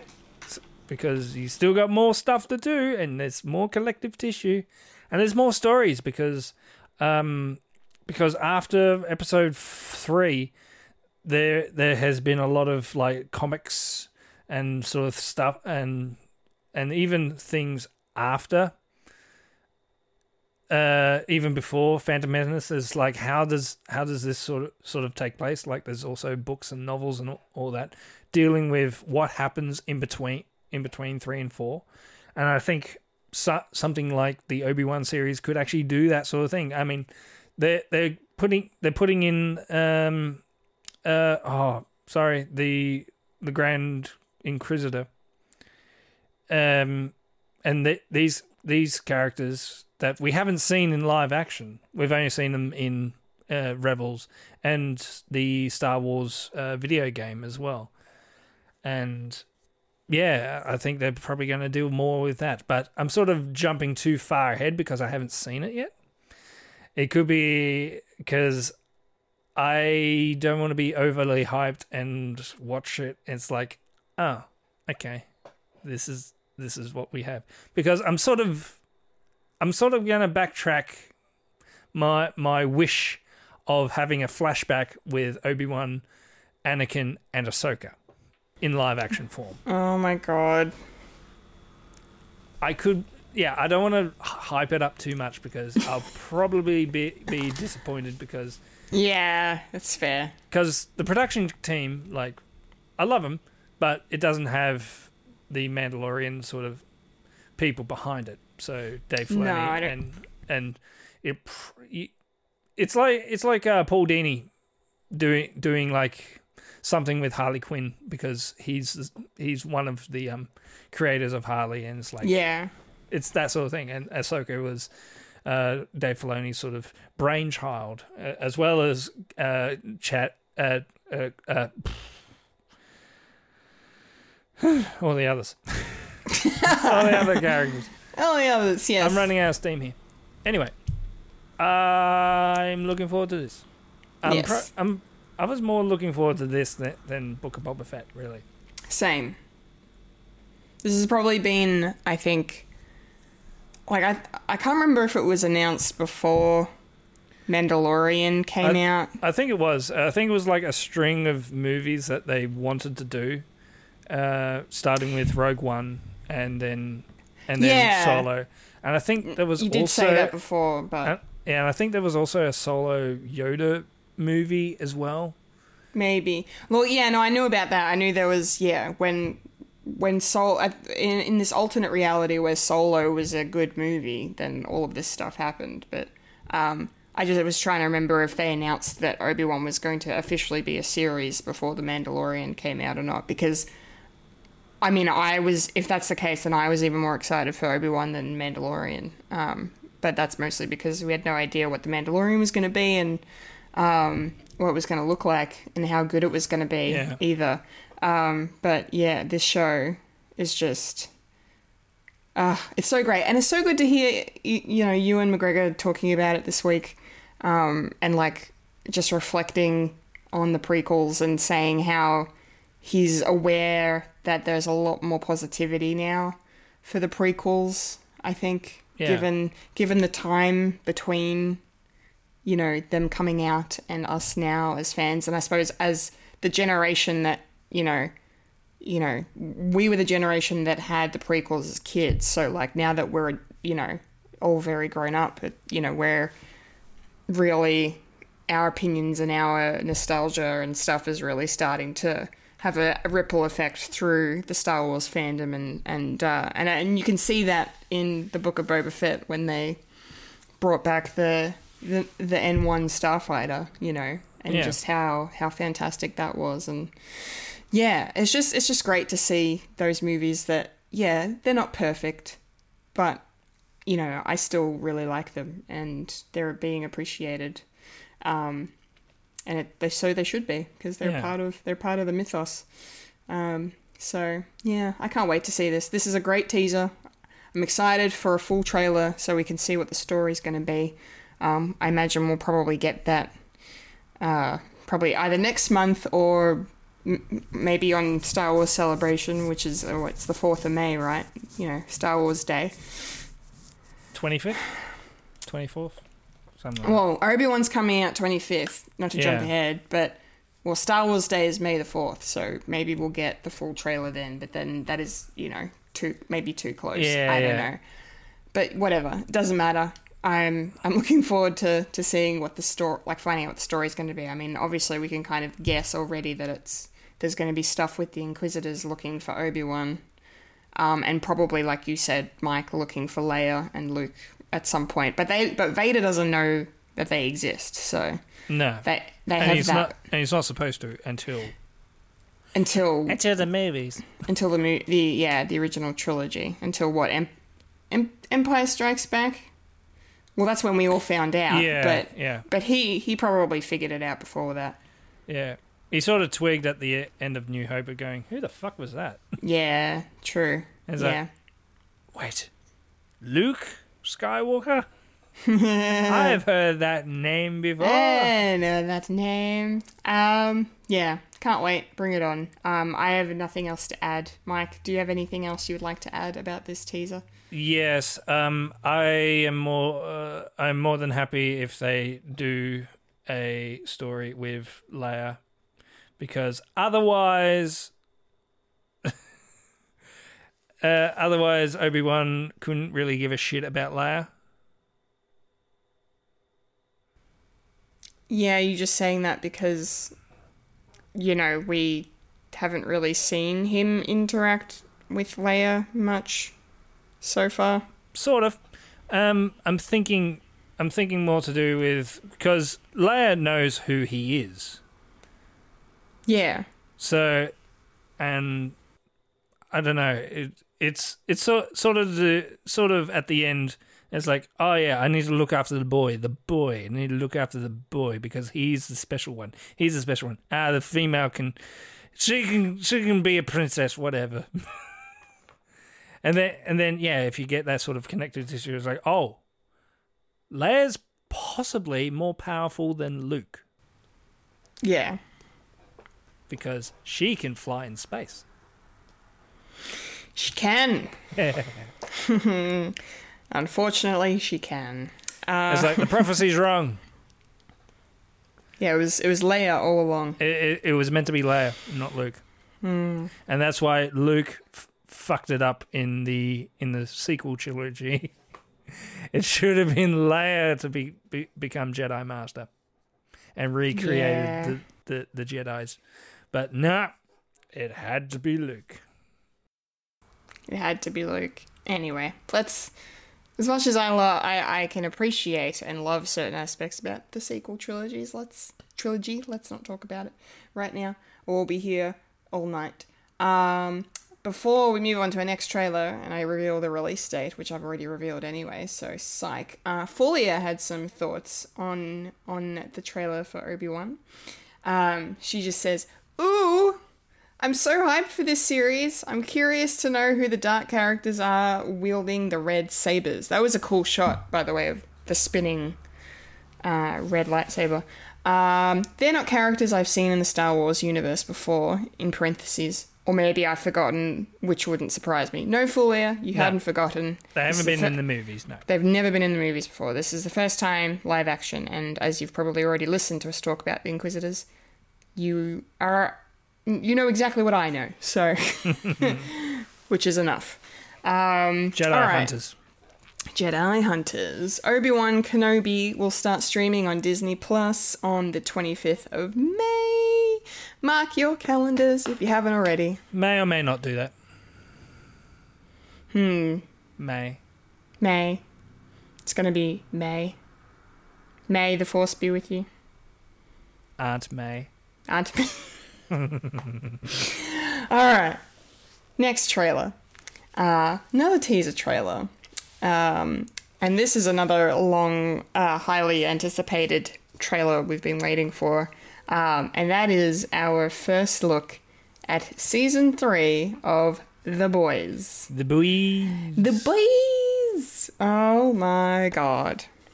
This was a freaking awesome um, teaser. Like, if, my god, if Obi Wan hadn't come out and just basically wiped the floor clean, like, this would have been far and away my favorite trailer of the week. Like, it's just, it's so good. Like, it's such a great teaser. Um, like, it doesn't really show too much, it shows a lot of little different things and sh- quick shots of certain characters and some sex and some people some people blowing up into pools of blood and and and faces being ripped in half and all this so there's a lot of you know typical boys uh, uh action going on in this teaser Typical Um, boys. Did you typical- ser- Did you seriously say that? i didn't Typical the boys. You knew what I meant. I know. It just sounded like a typical boy thing. That's not what I meant. But You sh- shit, Sarah. yeah, I can agree though. Yes, I'm right. um.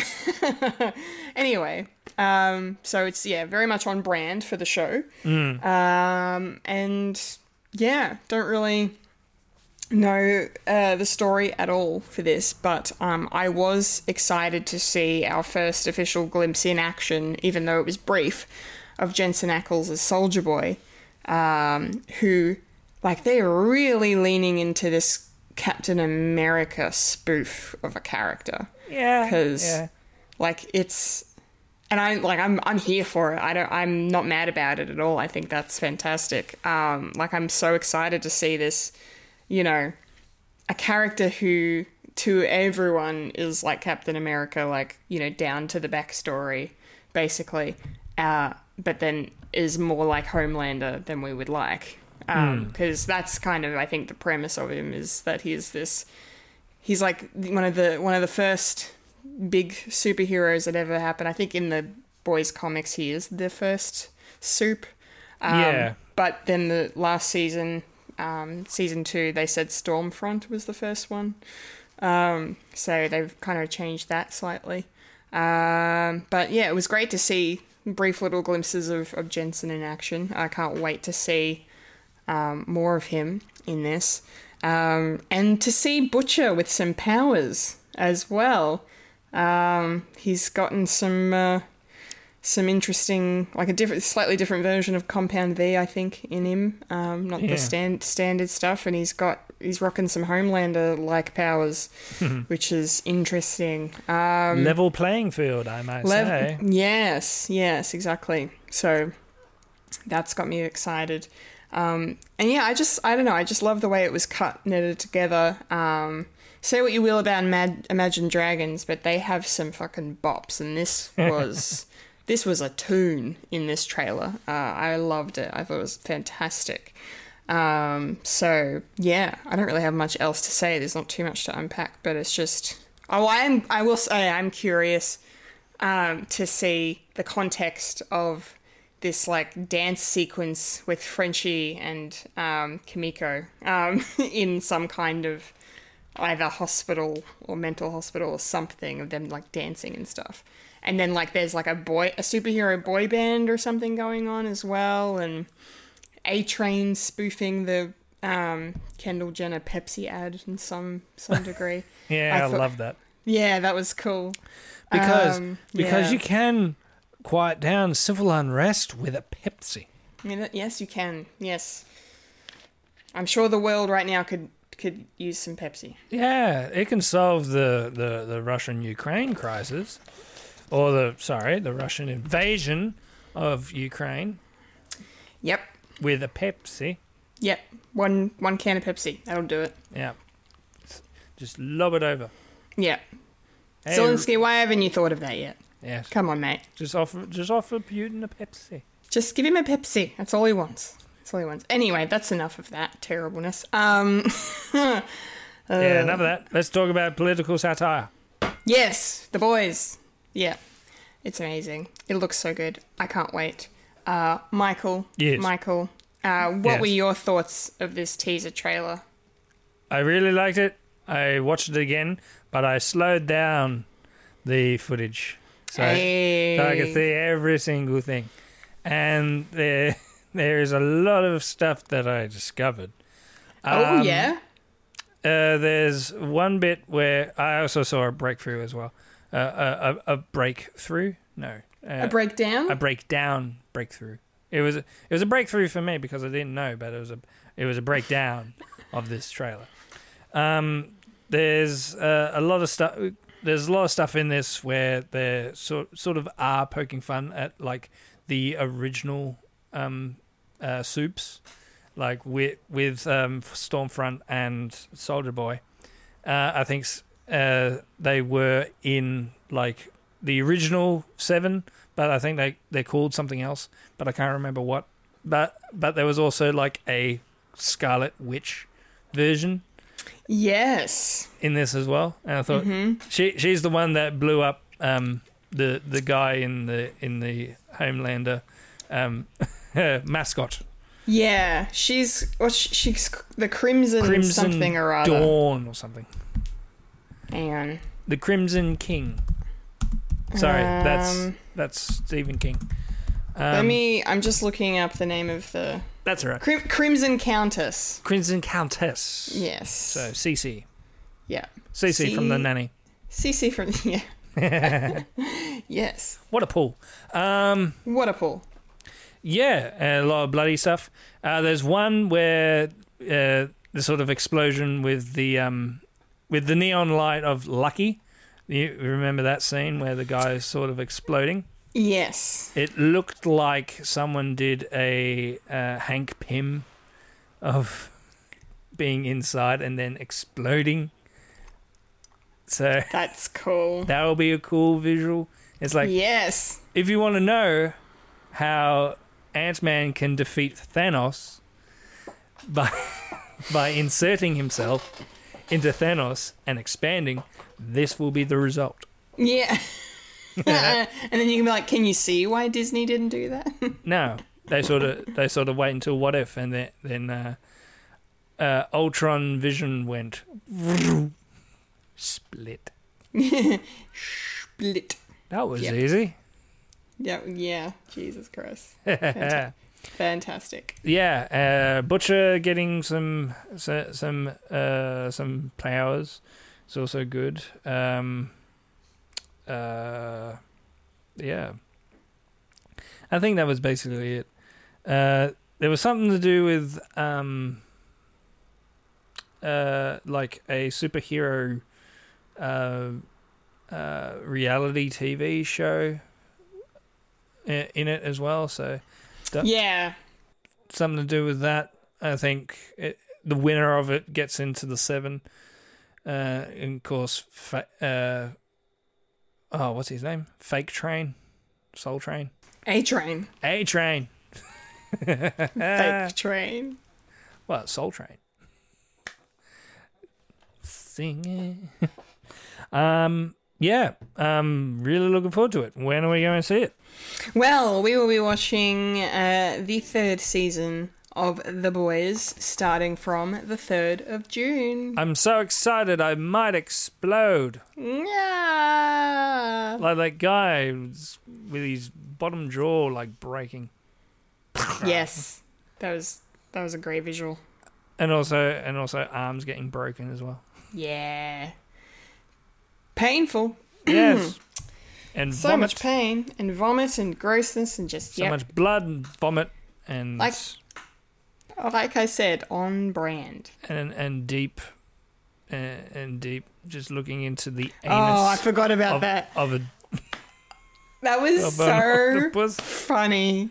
I fuck, fucking props to Chace Crawford, man, for just really going for it with the Yeah. deep.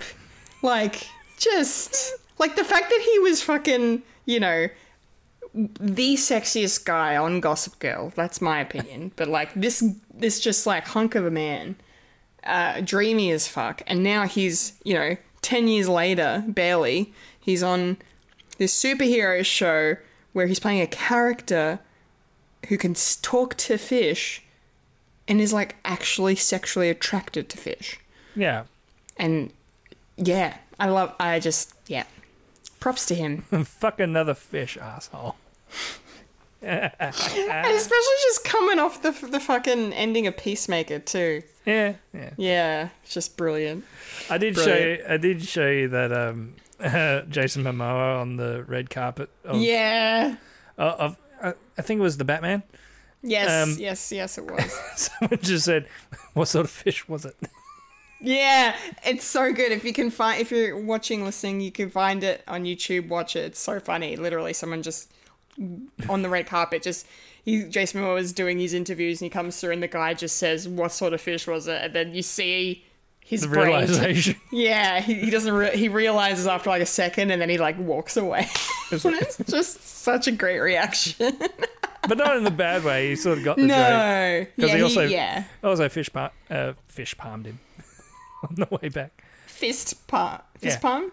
Yeah, fish. Yeah. Fi- fish palm. That's fist pump. Why did I say fist palm? Jesus Christ. Fish palm. Fish palm. Yep. He palmed a fish. He palmed the fish. All right. Speaking of DC, we've actually got one last trailer to discuss this week, and it is a DC trailer. And some for kids, so there's no fucking involved. Zero fucking. Um, Zero fucks. same, same same sort of reaction that I have for this film. Eh. God. Okay, well, we'll get to that in a second. Um, because we have a, a, another trailer. It's sort of a. It's basically being touted as uh, a Batman trailer for DC League of Super Pets. I wonder why. I wonder why. Clever marketing, no. Although I found it funny, I will say in this trailer that they they use the Danny Elfman score from Burton Batman um, as the theme instead of using the current Batman theme, even though they're trying to promote and shit and all this stuff. Anyway, it's. I mean, look, the Danny Elfman theme is. expensive. Nirvana- yeah. Something in the way. Um, the amount of memes I've seen the last week with that fucking song, like, fan- it's just, it's just, it's just amazing. Anyway, um, anyway, Elfman theme hits better anyway. It's just a fantastic score, and to hear it, uh, like, and see it in this context is fantastic because, um, Keanu Reeves is the voice of Batman in this movie um, and I'm here for that. I mean, I'm here. F- I'm I'm here for anything Keanu does because he's just amazing. Um, I'll even you know watch bad Matrix movies for Keanu. Um, but yeah, yeah, it's it's great. It was great. It was a great trailer. Like I loved um, just the interaction between him and the Bat Hound, which is voiced by Kevin Hart, um, and how like there's like this kind of comic book panel almost sort of style like retelling as they're like bru- brutally retelling their origin stories and like um you know batman's talking about how he you know lost his parents and then and then the bat hound's just like my life changed forever when i was taken from my family. Like just this sort of i just thought that was really funny. There's some yeah there's some really good dialogue um in this. Really really funny. So it's made me want to see this movie even more. Because I, I was like I think I was on board with the last trailer that came out a few months ago now because it just looks like a whole lot of fun. It looks like a really interesting take on the world of DC, um, done in you know from the perspective of their pets. Um, I just you know it's something everyone could probably enjoy, uh, you know, and just the cast on this is just brilliant because you know you have Kevin Hart playing the Bat Hound, and then you've got um, Dwayne Johnson um, as uh, Superman's um, dog. I've forgotten his name. Krypto. Krypto, That's- yeah. Krypto. Yeah. So um, just brilliant, brilliant casting choices. Um, and yeah, it looks funny as hell. So I'm very much in um, on this one. I yeah laughed my ass off. Um, Mike, Meh. thoughts thoughts on this? How are you how are you feeling about this film? Ah, you're trying. You're trying. You're trying to get me to be excited. Not, not, nah. and I know what you're trying to do. You're trying to get off the back of Matt Reeves' Batman, Yep, the Batman, the Batman. by putting the Batman in in your trailer. So hey, we got this, we got this thing happening, but not really because you know it's been moved. So we're gonna have to wait until we be dis- be disappointed. But I don't know. I could be I could be wrong. I could it could be the best thing ever since uh, Lego Batman because Lego Batman was really high of making fun of DC shit. What? I still haven't watched it. You still haven't? Oh, f- you haven't? you haven't seen the original ri- original Muppets movie. You haven't seen the best Batman movie ever. Oh come on, really? It is Okay. I'll be the judge of that. yes, but in the same vein as the Lego movie, and and Lego movies are good. I mean, Yeah, I like it's the first such a shame movie. that that they they they can't do it anymore because rights of things and shit. It's annoying.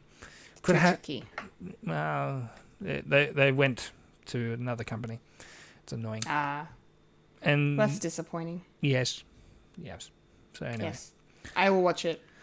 You should. Uh, I think you enjoy it. Mm, I think I would too. If we constantly st- constantly do the meme of darkness, no parents. Oh, I've just seen. I've seen that. Like I've seen that whole bit. Like I, I haven't seen. You haven't seen the Lego Movie, if, I haven't seen the movie. Oh, I just, God. I just, I just know about that. so you haven't seen the Lego Movie either.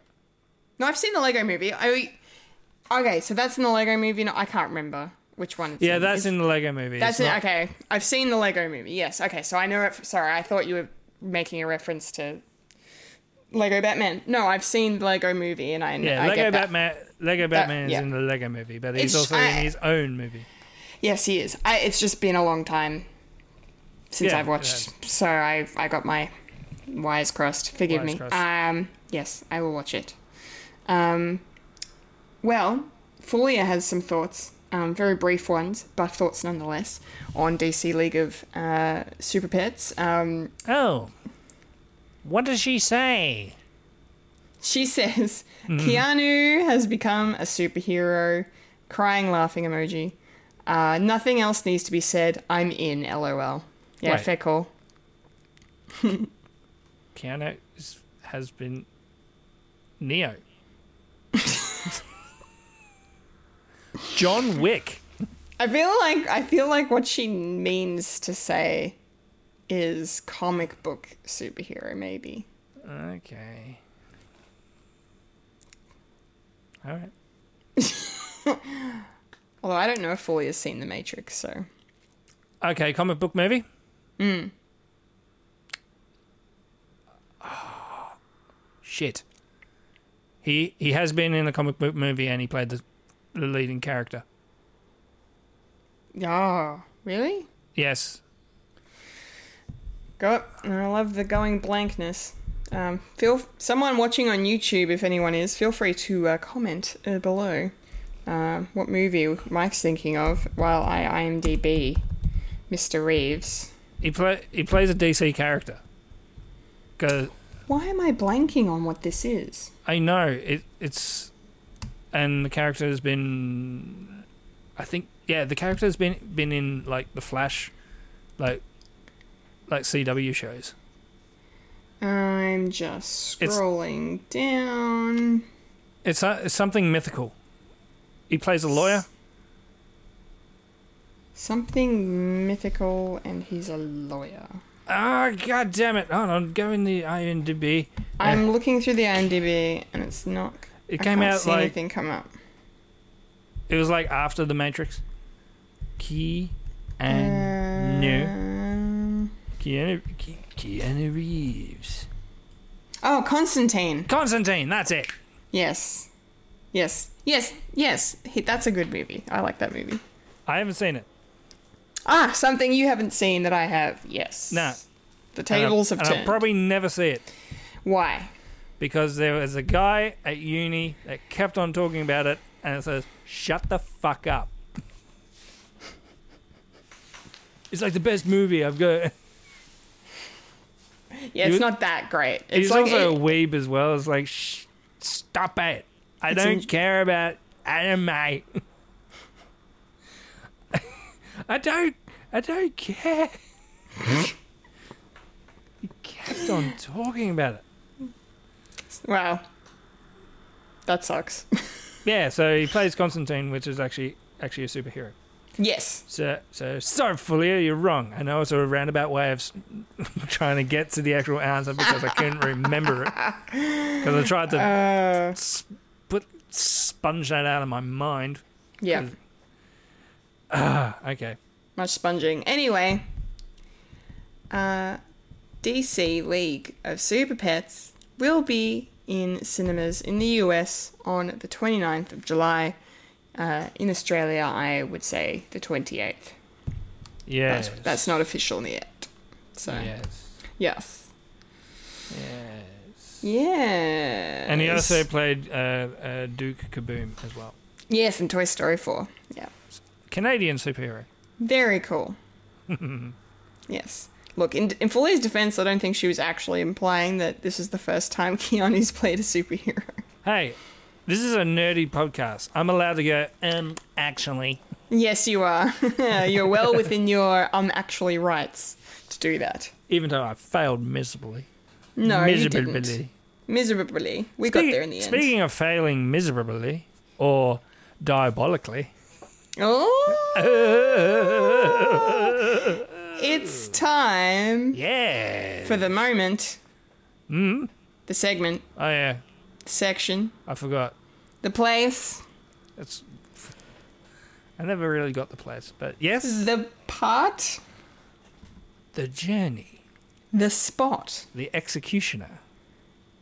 the segment in the show we like to call. I shot the sheriff and popcorn culture, but I did not kill the deputy.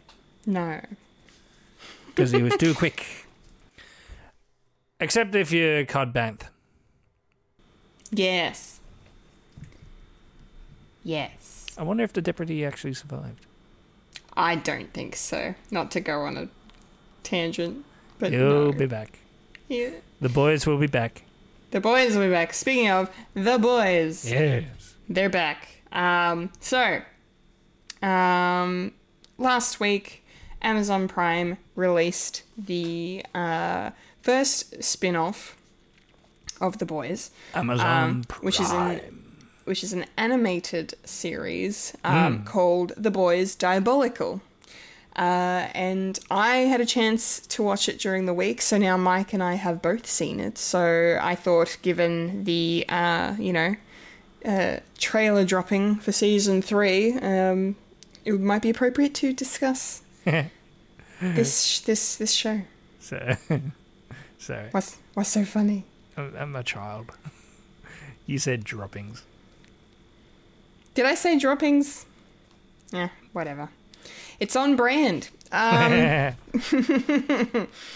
it's on brand. So yeah, so we're just gonna discuss our thoughts on um, season one of The Boys Diabolical, whether or not there might be a season two, hopefully. yeah, maybe. Um, but who knows? Who knows? Who knows? Who knows? Um, yeah. So I don't know if we just want to go go kind of Take each know. episode as it goes. uh, yeah, take each episode, but not get too bogged down because we're already at two hours. Uh, yeah. on brand. On brand for us. Long winded and tangential. Um, alright, so the first episode was called Laser Baby's Day Out. Um, and I thought this was awesome. um, I thought this was a great way to open um, this interesting little series because these are just eight episodes. They're all like 15 minutes ish long. Um, you know, every every episode's done by a different animation team, um, different writers and, and directors and cast and everything. Um, so yeah, so this was really just I felt like I was watching an old Looney Tunes or an old episode of the Jetsons or just like it just had that old school animation vibe to it from like the 60s. Yeah. Uh, like it was spot on. They did such a great job recreating that aesthetic. Um, so I love that. And the fact that there was no dialogue as well um, was really interesting because a lot of those early, you know, cartoons, especially shorts, like they didn't have, you know, a lot of the Looney Tunes like shorts, like you know, Roadrunner um, and Wile E. Coyote ones, especially did, you know, there's no dialogue, so Yeah. I kind of had that kind of vibe to it with this, um, and it worked. I thought it worked really well. I um, you know, it was kind of when when I heard that this was the title, and I kind of just guessed that th- exactly what this episode was is exactly what was going to happen. Um, I I also just love seeing this level of violence in this ki- in this kind of animation style because there are there are people getting dissected, bisected, exploded in so many different ways because you know baby has laser eyes and they cut through a lot of things. Um, and I just really love the relationship between the uh, the baby and the main character, this uh, technician who's been tasked at Vought to you know run these tests on these baby supes um, to make sure that you know their powers are, are working properly and all of this. Um, uh, so that was really cool and clever, and it just yeah, it just looked awesome. It was a lot of fun. Um, yeah. Um, Mike, what did you think of this this first episode? Yeah, I really enjoyed this one because yeah, I'm a big sucker of of old timey like um, cartoons such as like you know Chuck Jones and all, all that stuff, and Wile E. Coyote is probably probably one of my fa- favorites. You know, Same. the sort of si- silence and silent stuff. Uh, it's it's also like Tom and Jerry and all, all that of your Yeah, characters yeah. not talk, talking. There, it's always with sounds and and very gruesome sort of fucking. I mean, you, you can sort of see it now as like, wow, how how did this actually get past of being a kids show? And yeah, um, and I'm just a sucker for for, for um, over the top violence because you know it's not real. Yep. And of course, Ben Schwartz as the voice, well, the grunts of Yes. of the main character. Of the technician, yes. Yes. Yes. Yes. Simon, he's called. Simon. There you go. I wonder if I wonder if it's uh, canonical. There will be a si- Simon in this. There might be. Hmm. Who knows? Who But, knows? but I'll be. But I'll be okay if it's not if it's not canon. Have some fun. Yeah, well, I think I think certain episodes, not to get skip ahead or anything, but I think certain episodes uh, are canon, um, if not all of them, because I think they're all supposed to be set in the world of the show. Um, yeah. mm, It's like the story is on the side. yeah, Yeah. yeah, yeah, I, I get that. yeah. But so we'll see if anything uh, from these pops up again, um, going forward in the show. Um, yeah, no, yeah. Episode one was just yeah, it was just a really great Yeah. way to to kick this off. I score it a solid solid four out of five. Yeah, me too. Uh, severed heads. Yes. me too. Okay. Um, the next episode is um, uh, very appropriately titled "An Animated Short Where Pissed Off Supes Kill Their Parents." Down to the point. down to the point. Um, I really enjoyed this episode. um, it might be my favorite of the bunch. Um, I mean, there are a couple of other char- uh, sorry, other episodes in this in this bunch that are fantastic, but I really like this one. I mean, obviously, Justin Roiland is heavily involved here um, because we have these characters, this world kind of animated in the style of Rick and Morty, um, in you know, in a lot of ways, um, and it just has that kind of humor that Rick and Morty has, like just this, you know, balls to the wall, abstract, weird. Think of the craziest idea you've ever thought of and put that on the screen, like just that kind of shit. Um, I yeah, I just really loved how it was this story of these rejected supes, you know, um, that when they had Compound V given to them, they just they got the worst um, imaginable powers. Um, and I just loved how all those powers were used throughout the episode too, uh, in action. Um, and also the fact that uh, Kevin Smith was the voice of the boob face character. Booby face. the booby face character, which I didn't realize at the time, and I, I when I saw his name pop up in the credits, I was like, wait, I knew he was going to be in this, but which character? And then I, yeah, the boob, the boob, he was the boob face. He, he, he had boobs. He had boobs on his face, boobs for eyes, literally boobs for eyes. My eyes are up here. I get it. Yeah. just fantastic. Um, yeah, there was like one character who was just a tongue. Um, He was all muscle. all muscle. um, yeah, like just so many of them, and I really f- I found the um I love the slow motion one as well. Yeah. Like that was that was really great. Yeah, slow. Uh, Mo Slow. Mo slow, whatever. Voiced by Caleb McLaughlin. yes, from Stranger Things. Yeah. Yeah. Yeah. He was quite good. Um but yeah, basically, uh, I think I really liked how this is kind of showing a different side to, um, you know, the aftermath of the Compound V revelation uh, in the boys series. So these rejected supes find out that you know they weren't born this way; they were made this way, and um, you know their parents gave them up because they were um, pissed off with the the supes that they got. So they didn't really love their kids; they just wanted to make millions off of them, which was really heartbreaking. So it you know it it doesn't you don't, you don't feel bad at all when you start seeing this group of supes um, go around and starting to kill their um, parents.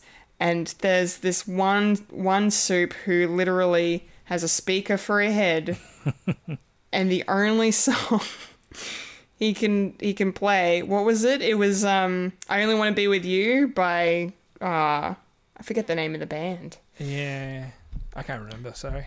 I gotta yeah I gotta Google it. Yeah, Uh, I'll, I'll, I'll chat. Um, yeah, Hootie Hootie and the Blowfish. Hootie and the Blowfish. Hootie and the Blowfish. Yes, yes. Um, that was hysterical. Um, yes, yes, very, very funny. Um, just the death and destruction and chaos that came from that, and um, how I, I really liked how he felt bad for the main character who was, uh, you know, a ghost. Um, and yeah, and so, and then just also the way it ended with like, you know, Vought showing up and um, Taking them Wh- down. Taking it. Was it Homelander that killed them all? It was Homelander, wasn't it? Yeah. Because he lasered them all. Um, yeah, Homelander showed up, didn't say anything, and just killed all of them, um, except for the ghost and her mum. Um, um, but yeah, it was it was a very good episode. I really really liked it quite a bit. Oh, and then there was the other one, the other supe who like I think he was voiced by Justin Roiland as well, the one who could like Papers. had pa- power of paper. yeah. That's right. I can find any paper, any paper. And I love in the background, he's like, I did it, I found it, it was me. I, you wouldn't have found that if it wasn't for my ability. Yeah. Yeah, so funny. Um, what did you think of this episode, Mike? Yeah, I enjoyed it. Um, def- definitely the sort of style that we're sort of used to for Justin Roiland. Um, yeah, and just just a bit of fun, and you know, an in-world uh, scenario as well, and just a good excuse to say, okay, we got this premise: uh, bad super superheroes with either stupid, lame, or useless useless stuff. What can we what can we do? Okay, speaker for a head. Uh, a narr- a narrator that narrates everything, voiced by Christian Slater. Yeah. so funny. How did I get here? and that sort of shit. I, I really Yeah. enjoy, enjoyed that. And yeah, I, I would be pissed too if I was uh, neglected as a kid because for some reason they they thought profit over your own own kid. And yeah, um, really really enjoyed it. And Babyface. but it is. Yeah. Uh, And also, um, who was it? It was Ghost and Slow Mo uh, and Mo Slow, um, uh, working together, try, trying to stra- strangle her, her mum. or the Oh no, her dad. the dad. It was the dad. yeah, Yeah, because she possessed him. I think as, yeah, he was coming forward. yeah, they're working together. Yeah, that was that was trippy, but Yeah. very very cool. And Homelander ruined it Homelander ruined it. by getting arrested in fucking Spain. Anyway. Anyway, Yeah. Anyway, fantastic. really enjoyed it. Yeah, it I was give very it. good. I give it three and a half out of five. Okay, I give it a four and a half out of five. I loved it. Nice. Yeah, I loved it. All right, episode three. I'm your pusher. um, this one was great. I wasn't. I wasn't sure at first. Um, but I I did by the end of it. I really really liked this. I would have liked this more. I think if Karl Urban had a voiced Butcher in this. Uh, he doesn't, unfortunately. However, the the flip side of that coin is the fact that Simon Pegg is voicing Hughie, and he actually looks like Hughie from the comics. Yeah. Um, so that's sweet. Um, yeah. So it's uh yeah, it's a really really great um story. I think it's actually based on uh, an issue or a storyline in the comics. I think anyway. But, Yeah. um, yeah. But it's yeah. It's just I just really found it very interesting to see how you know the the different kind of ways that you know Butcher and Hughie and you know and Frenchie can take down um, you know Vought and stuff, and then doing it in this way with you know this all new superhero joining joining up with the Seven, and uh, and then he goes psycho and uh, explodes everywhere, and yeah, Yeah. it was pretty fantastic to watch. The character OD. Who yeah. OD'd. He OD'd. He OD'd on on this drug. Indeed. Indeed, yeah, and it was, uh, yeah, it was quite funny. Um, yeah, so yeah, I don't really have too much else to say uh, about it, but I just, yeah, I thought it was good. Like they could actually do something like that in the show, live action. yeah. I think. Um, so, but they probably, I, I imagine they probably won't now that they've done it as an animated thing. So, um, but I, I thought it was awesome. Um, what did you think of it? Of this one, Mike? Um, I enjoyed this one too on the account that yeah, it is. Um, it's sort of like the what if the uh, the boys TV show was a bit like Invincible, where it was Yeah. sort of more more based on on the actual comics, and how would that come about? And it's kind of cool they got, that they got J- Jason Isaacs to do Butcher. Um, Yeah, he's very cool. I did I did like that. It's like that that is an interesting take because I really like like different variations and I don't really judge which is the best. But uh, in this particular uh, way of it being an animated if it was an animated thing, um, I would I wouldn't mind it. And if they were to do more of these sort of um, uh, episodes that actually have this sort of uh, style and different styles. I, I wouldn't mi- mind seeing like I don't know a, a mini series uh, of like a lo- long form of the these sort of um, animations. I mean, out, out of all of them, this was pretty much close to what you would expect a a um, adaptation of an animation of a particular comic book, if that's Yeah, a yeah. weird way of saying it. And al- Yeah, no, and also. Simon Pegg as Hughie is kind of cool, you know. yeah, He's- And uh, yeah, Anthony Starr doing his Homelander yep, for a bit part. Mm-hmm.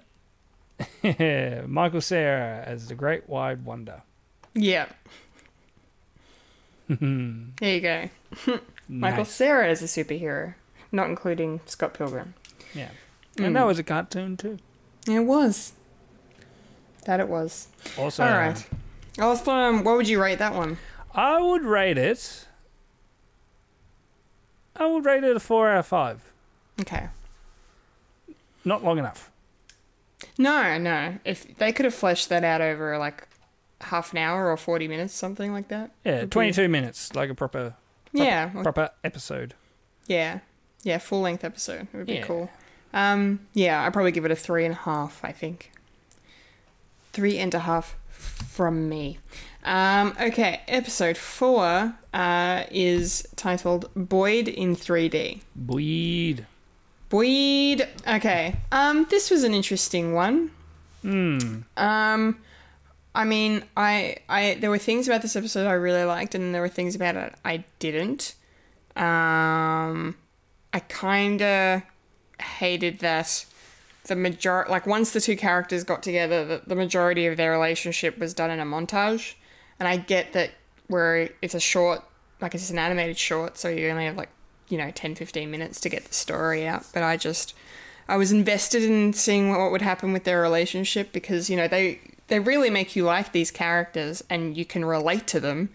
You know, I mean, their desires are innately human. You know, we're never happy, like fully happy or satisfied with our appearances, and you know, if we could alter them and be more like the way we think we see ourselves, um, would be cool. So I think it's a great concept um, for an episode.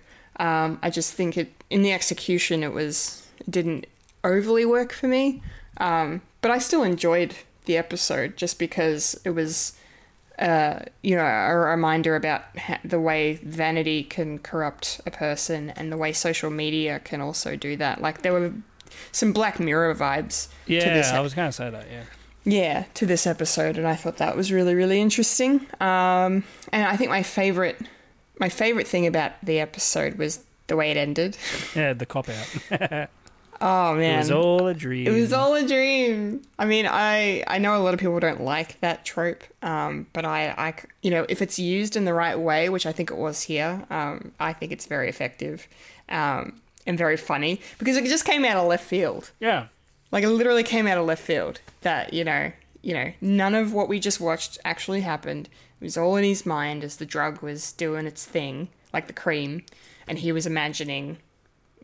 You know, because he's like, you know, they tell him to imagine, you know, what he think his true self should be or look like, whatever, and so that's where his brain's gone, and then he just fucking melts to the point where his head explodes, and then we get credits. It's just, ah, it's just brilliant. I thought I thought that was uh, quite brilliant. Um, and yeah, and just you know, more of a oh, I don't want to say it's not realistic as an ending, but just like there, it wasn't a fairy tale romance. It wasn't a fairy tale ending because you know, uh, even though it never their romance never actually happened, uh, I I found it great that you know there was no happy ending for them. You know, they were consumed by their addiction to the cream and to Yeah. you know so it was just yeah i so there were yeah like i said there's some good parts to the story and some not so good parts so um how did you feel about this one Um, sort of the same. Um, but I I did enjoy the sort of aspect of uh, uh, the sort of lives that we take that we have on social media. It's like we we are not the same people. We we put forward like the best of us. And it's not necessarily us, and we and we strive for more clicks, more dopamines in the head, and, and to become uh, what is to become our best selves and that can be murky of like what we really want to be. It's like yeah i don't like my nose so i can change it. Instead of realizing it's like you should be grateful of what you have. And and i did like like the fact that it's like uh, we have a moral uh, we have a moral in this episode. And then it gets cut short and it's like nah. No morals here. This is this is fucking the boys. Yeah literally. End on a joke. yeah And yeah, uh, I did like it up to the fact that uh, that the ending happened. It's like, oh, oh, okay, I forgot what I was watching for a second. yeah And yeah, and uh, a relationship that was practically ba- based on a lie does it really survive? And that sort of thing. Yeah, it's all these moral quandaries, and then they just pull the ru- rug under underneath you. yeah Do I- absolutely. do I expect less? Mm, no surprises. Yes, and yeah, um, it's not really much I can talk about. Uh, what? Uh, very sexy, yeah little little raunchy. Little raunchy, and um, my ideal and having like an ideal version of yourself is basically a furry. You know, some something for the for the niche. It's also good. mm. Uh, I would give it probably probably a three out of five. yeah me too Yeah, it made it made me think, and then it said, "Don't think, just just enjoy." I was like, just yeah "Okay." Bit annoying, but I, I see what I see what you're going for. Yeah. yeah. Totally fair. Okay. Uh, episode five I feel like you and I are going to be split on this one, Mike. Is is it because what I said last week? Um, yes. Uh, so, episode five is called BFFs. Um, and I was really excited to watch this one because uh, uh, it's Awkwafina. Um, she wrote this, um, and she's starring in it as well. So I'm a big fan of hers. She's very funny, very talented lady. Um, so I was super keen to see her take on a story set in the boys' universe. So, um, and it look, it's Okay. good. It's it's it's good. Like it's good. It's a good episode. I just fucking can't do toilet humor. I can't. I can't do it. I just. Uh, so, yeah, basically, this episode is about what happens when you ingest compound V versus injecting it into your bloodstream. And she makes uh, one of her um, turds sentient. And then she kind of just has the ability to make all turds sentient and control them, and they become her friends. And she's like touching shit. And yeah. That's what happens. Ho. yeah, literally, Mr. Hanky. Uh, howdy how, children. Uh, yeah. Yeah, I don't even like Mr. Hanky much, to be honest. I mean, I don't mind him. Well, but he is an acquired taste. he's an acquired taste, yes, and he's used quite sparingly in Yeah. South Park. Um, if you so like it's the okay. taste of shit. If you like the taste of shit. you you eat pieces of shit like me for breakfast? No. Um, but look, like it's it's an entertaining episode. Like I love the fact that it's it's done in this anime style, very cute, very chibi, almost like just Very it's, kawaii. It's very super kawaii. It's it's it's wonderful. Ooh, ooh. Um, very ooh Yeah, it's literally just ooh instead of ooh it's poo ooh. ew. ew, That's- ew. Ew, ew. Uh, yeah. So like, there's a lot of fun to be had, um, had with it, and um, yeah, and Awkwafina is great as usual. I just, yeah, I just can't. And look, I don't know if my opinion holds much weight, but I will say on IMDb it's sitting on a 4.2 rating, and it is the lowest. It is the lowest rated episode of People Um, don't know taste. people people don't like shit i guess um so but look it's yeah. Toilet humor aside it's it's a fine episode. It's just not not my cup of tea uh unfortunately. Um mike i am very very very curious to hear the alternate opinion um to what i just said. What did what did you think of bffs I, on the other hand, do like toilet humor. I don't like toilet humor that's half-ass.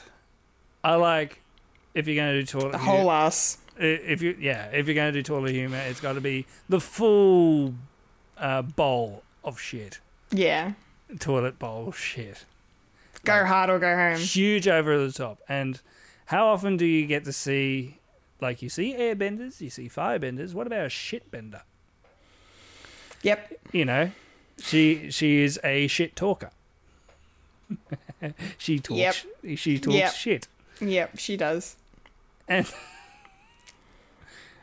I I just I just like the contrast of something that's really disgusting, but it's it's cute, it's cutesy.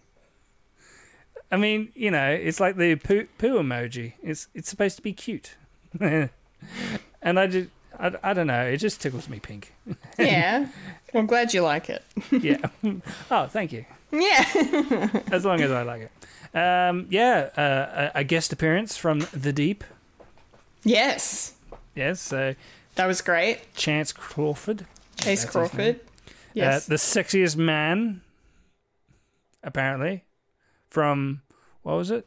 Gossip Girl. Gossip Girl. I've I never, think. I've I never think seen. so. I've never seen Gossip Girl. Ah, okay. That's okay. I never finished it. Um, but he's very attractive. Yes. Mm. And yeah, and and yeah, I really, really, en- I don't know why, but I really, really enjoy this. It's just, it's just, I don't know. I just like stupid shit. And that's fine. you're you're allowed to like stupid shit. It's like I'm sort of catching myself as like I'm trying to defend this episode, and I'm just realizing why am I defending it? It's shit. uh, and that's why I give it a five out of five. Makes me laugh at shit. Yay. Uh, Oh, I'm I can't. not. I can't wait for more stories. Yeah. Yeah. Well, I'm not going to give it a five out of five. I'm going to give it a two and a half out of five. So there's wriggle room to improve. There is. So a whole series de- dealing with Sky and her shit. No. I mean, after wa watching Turning Red, it sort of it sort of gives me the same vibes. Don't put me off watching Turning Red. No, no, no, no. Well, it's got nothing to do do, but you know, it's like magical powers and that, Yeah, yeah, yeah, I get you. and, and dealing with like like prepubescent sort of life and and all Mm-hmm. that, and trying to deal with life. So yeah, I put it on par with uh, Pixar's Turning Red. And if you don't don't like this, then you're not gonna like like. nah, that's a lie. Anyway, All right. Episode six. yeah, Fulia. If you, um, I would suggest watch this one because it's probably the less bloody.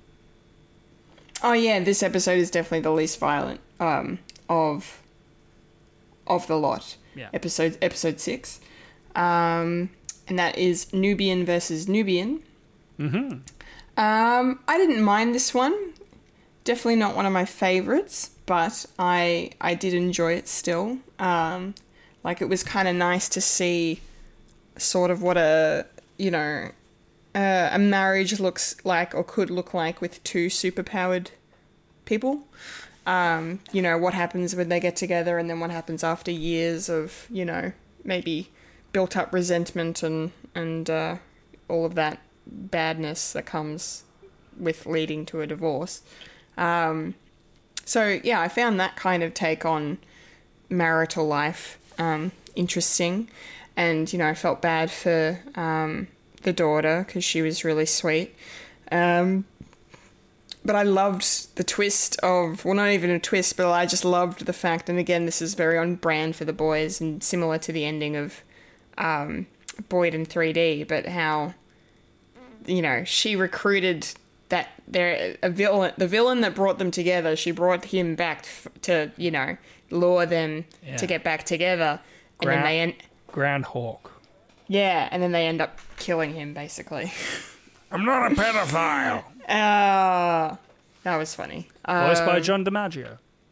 Yes, yes, yes, it was. Um, and Aisha Tyler was the voice of the the Lady Nubian, um, and she actually wrote this episode as well, which I thought was cool. Yeah. Um, yeah, like it, it's good. It's fine. It was what wasn't my favorite, but I yeah I I enjoyed it for what it was, and there was some definitely some good elements to it in there as well.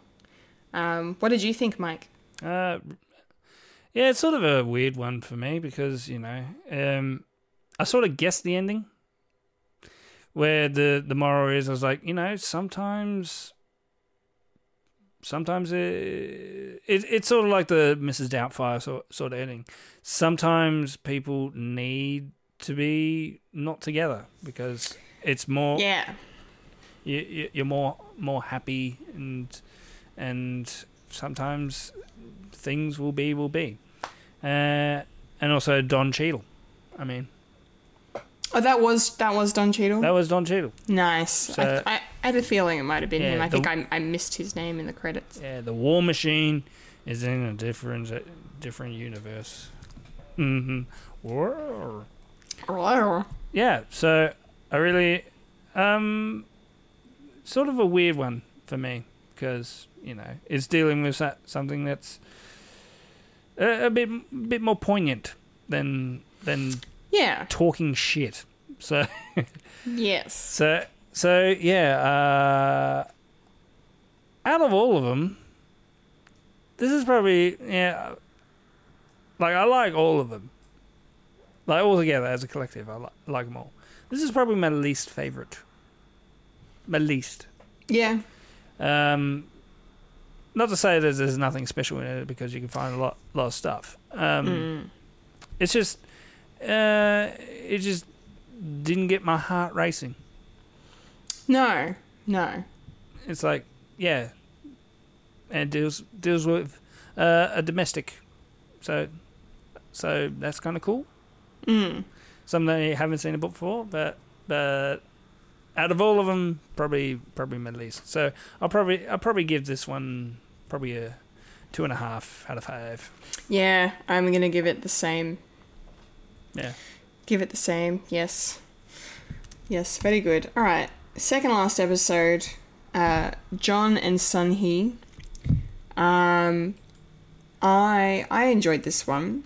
Hmm. Um, this was really heartfelt and emotional. Um, another sort of anime style um, episode. I really like the animation in this.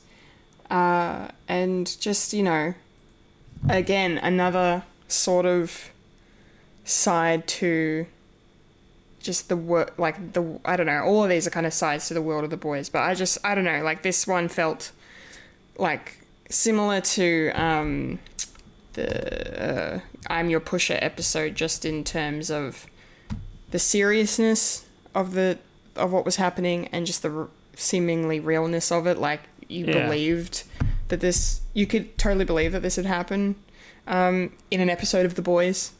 Um, you know, in the live action form, you could totally see this happening. Um, so I really, I really liked it um, it was just you know I, I I I can't I have a like an emotional thing for watching like you know older people elderly people you know being upset or going through heartache and stuff and so it was just yeah it was very sad to watch um, you know the relationship between these two kind of come to its um, premature end um, but it was done in such a beautiful and kind of poetic way um, that was really nice. Um, and there's a lot of violence in this one as well.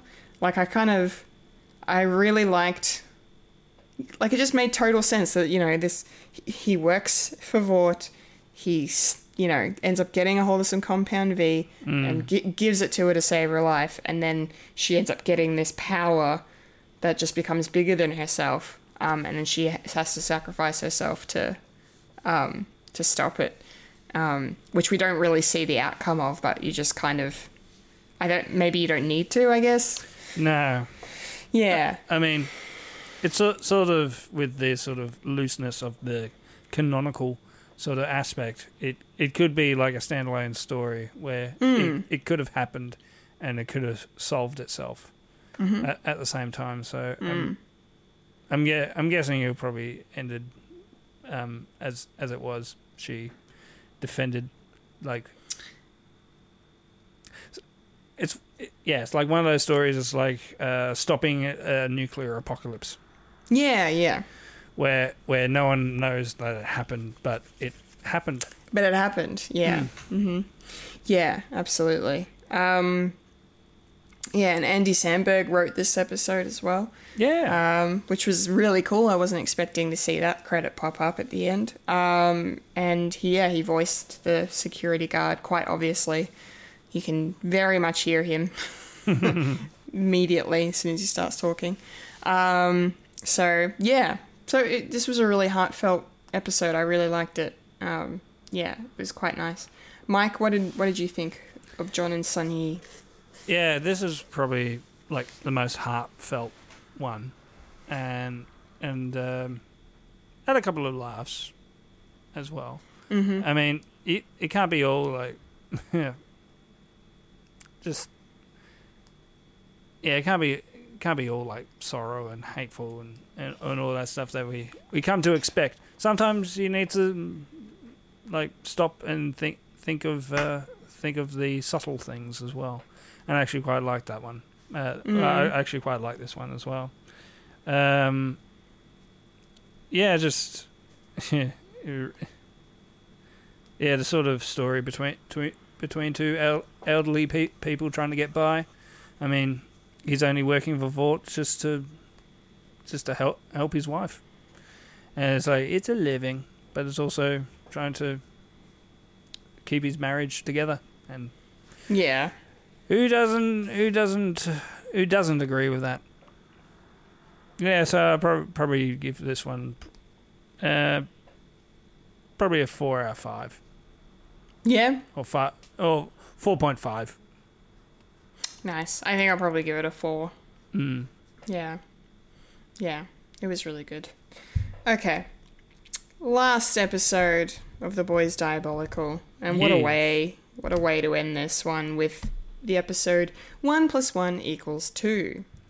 Uh this one is a little bit more close to home in terms of the boys because we're basically kind of getting Homelander's origin story, sort of. Like, or at least his beginnings with Vought and the Seven Yeah, um, which was really interesting um, and a really like kind of fascinating insight into who Homelander is. Like when he joined, he was the Homelander, so you know he had the the, um, and then obviously they lost that at the end of the episode. But just to see that he kind of started as this genuinely good dude, like who just wanted to do the right thing and that it was Vought and their ways that corrupted him. Um, like that's such a great take, and I'm like I, I'm sure that's you know how Homelander is in the comics as well. But I just I just really thought that was quite quite fascinating. Um, like he wasn't obviously he has lots of trauma um, from his childhood and you know and just being experimented on and all this stuff. But the and but the fact that he went through all that and still turned out like you know to be this man who wanted to you know actually be a legitimate superhero, you know. Um, and then yeah, and then things go completely wrong because, um, and I loved this because it's just, and this is one of the things about the boys that I love is it's it's literally, you know, superheroes but without the fairy tale element. You know, it's like this grounded. Of course, shit's gonna go wrong in the worst fucking way when you're dealing with characters who, you know, can do the things that these heroes can do. Like it's, you know, not everything gets wrapped up in a neat little bow um, at the end of every mission. And I so and you really, really get that feel in this episode, and I freaking loved it. I thought it was fantastic. Um, you know, and then the fact that like Black Noir was like like the shit apparently before Homelander, like he was the leader of the Seven, and um, you know everyone looked up to him and stuff, and uh, he yeah, and Homelander, you know, immediately didn't really like him. No surprises there, I suppose. Um, but yeah, it was just it was just great, and just to see how you know Homelander just was so naive and just thought because he had these abilities that he could just walk in, save the day, and everything would be alright. But then, you know, he basically gets everyone killed. Uh, yeah. And then, you know, learns that, uh, yeah, this is the way things are done, you know. The supes make mistakes, and then they're covered up because, you know, Vought, in the uh, money making business, so um, they've got a they've got a marketing machine to fuel. So they're just going to get on with it. So you can see how that this episode leads to Homelander, like that episode with Homelander when he's on the plane yeah, with Queen Maeve. Like that, that's such a pivotal moment, I think, in the sh- in season one. Um, and obviously they brought that back quite heavily in season two. But so you can see how, yeah, his character arc has just gone from this well-intentioned superhero to this full-on psychopath. You know, um, it's just awesome. Um, and we got to see, you know, or hear Elizabeth Shue and Gi- and Giancarlo Esposito um, as Madeline and Stan um, in this as well. So that was nice. Um, yeah, I'm going to just keep rambling about it, so I'll stop. Michael, um, I'm keen to hear your thoughts on this final episode. Yes. Uh, yeah. Apparently, this one is is to be canon within Yeah. the main se- series, and it makes sort of sense. Does It, it it definitely shows the sort of relationship that um, Homelander has with Black Noir, and how Noir's pretty much got something over Homelander, so yeah, he's pretty much safe uh, because he because essentially he is better than Homelander. He and Homelander Homelander can't kill him because he's too good, but the sort of dynamic is there. So it's kind kind of good that we're sort of getting a bit bit more bit more meat on the bone, even with this particular episode, and how and how um, Homelander he is what he is. Uh, he's he's he is a subject of his own past, but also it's how you actually deal with that sort of trauma, and he's not doing he's he's not dealing very well with it, and no, and all his decisions that he's been doing within the boys as well, like like what he's been doing, like last time uh, the last thing that we've seen seen on him is he's jerking off on on a building. Not not a particularly good coping mechanism, but if it works for you, then yeah, it's Go better than it. lasering people in the face. that's true. Yeah, so I definitely enjoyed this one and how it also deals with, yeah, as you said, with that sort of conundrum of what the boys deal with is what if humans had uh, godlike powers and how they and how they deal with that and do they know their own strength? No. hmm And how the idea of a superhero is always fraught with with that weird conundrum. Is like, are they re- are they really good or are they really bad uh, for a society as well? And you got to keep up with that sort of morale of that superhero mythos, even though even though you've and especially with Homelander that you've been built up to be like this awesome thing, and then you realize, oh shit, I'm supposed to be up there with no flaws, but I do have flaws. It's like, then you have to keep up with that sort of charade, And- yeah, and that's what mm, pretty much the boys is. And then obviously you get Butcher and his and his mates are trying trying to destroy that sort of idea of what a what a superhero is and. I, I, I, re- I really think the boys are actually the bad guys of this universe, and and nah, I don't really think that. But, but yeah, I really really enjoyed this one, and yeah, and apparently no one voices Black Noir. who? No one. No one. Oh, well, yeah, because he doesn't speak, and that was the joke, wasn't it? Yeah, it's an easy casting choice, isn't it? Yeah, yes. Yeah, I know it's tired. I'm tired. but you know it's the last bit, and if I'm going to rate it, I'm going to rate it uh, eleven out of ten Nice. because it's that little uh, nugget of of uh, that little appetizer that we get we get before uh, the boys season three. Yeah, absolutely. Well said. Um, yeah, I won't give it an 11 out of 10, but I would definitely give it a 5 out of 5. I loved it. Yeah. or 5.5 out of 5. A 5.5 out of 5. Yeah. Yeah. Because that's Six, the- That's the equivalent. Yeah. Yeah. Yeah, that would be 11 out of 10, 5.5 out of 5. Yeah, that, you're right. Yeah. Doesn't You're roll right. off the tongue there. Crank No. it up to 11. Did. All right, that'll do it, I think, Yes. uh, for our popcorn culture discussion on the boys diabolical. Um, hope you guys enjoyed that. Um, sorry if we spoiled it for you because you haven't watched it yet, but not sorry. Um, um, yeah, that was great. I liked it. Yes, it was good. Highly recommend. me. Good Good stuff. Okay, well, that just about does it for another week, I think. Hmm. And, a And one. And, and a two. And that That was a was podcast called Fred. Fred. there we go. Hey, remember to follow us on Facebook, Instagram, and Twitter for the latest Fred content.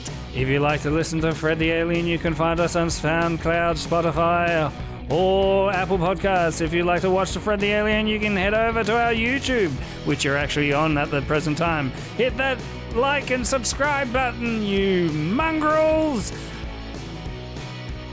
And I'm done. Yeah, and you're done. And leave us a review on, on yeah, Apple or, write or in the comments and the apples, and we want the feedbacks. Give us, give us the feedback. You know, the feedback. Yep. That's because that's feedback. Okay, yep. Well done. Mm. Well done. Um, I've been a Kendall Richardson. And I've been the feedback loop, a Michael Lister. And And you, you just, just experienced experienced a, podcast podcast, called called, Fred. Woohoo! Thank you for listening and thank you for watching. Thank you. Thank you, thank you, and thank you. Thank you and thank you.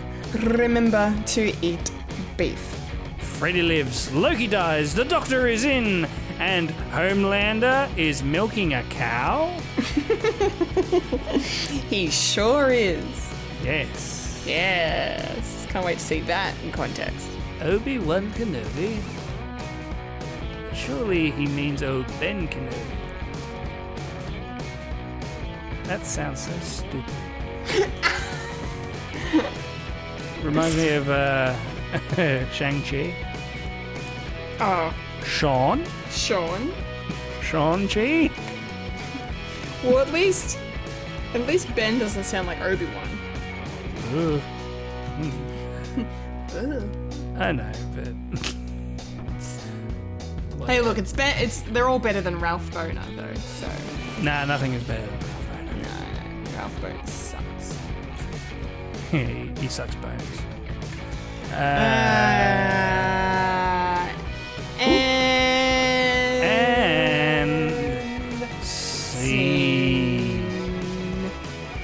for watching. Thank you. Bye bye. Bye bye now. Bye bye now. Bye-bye now. Thank you. Bye-bye. Goodbye. Bye bye.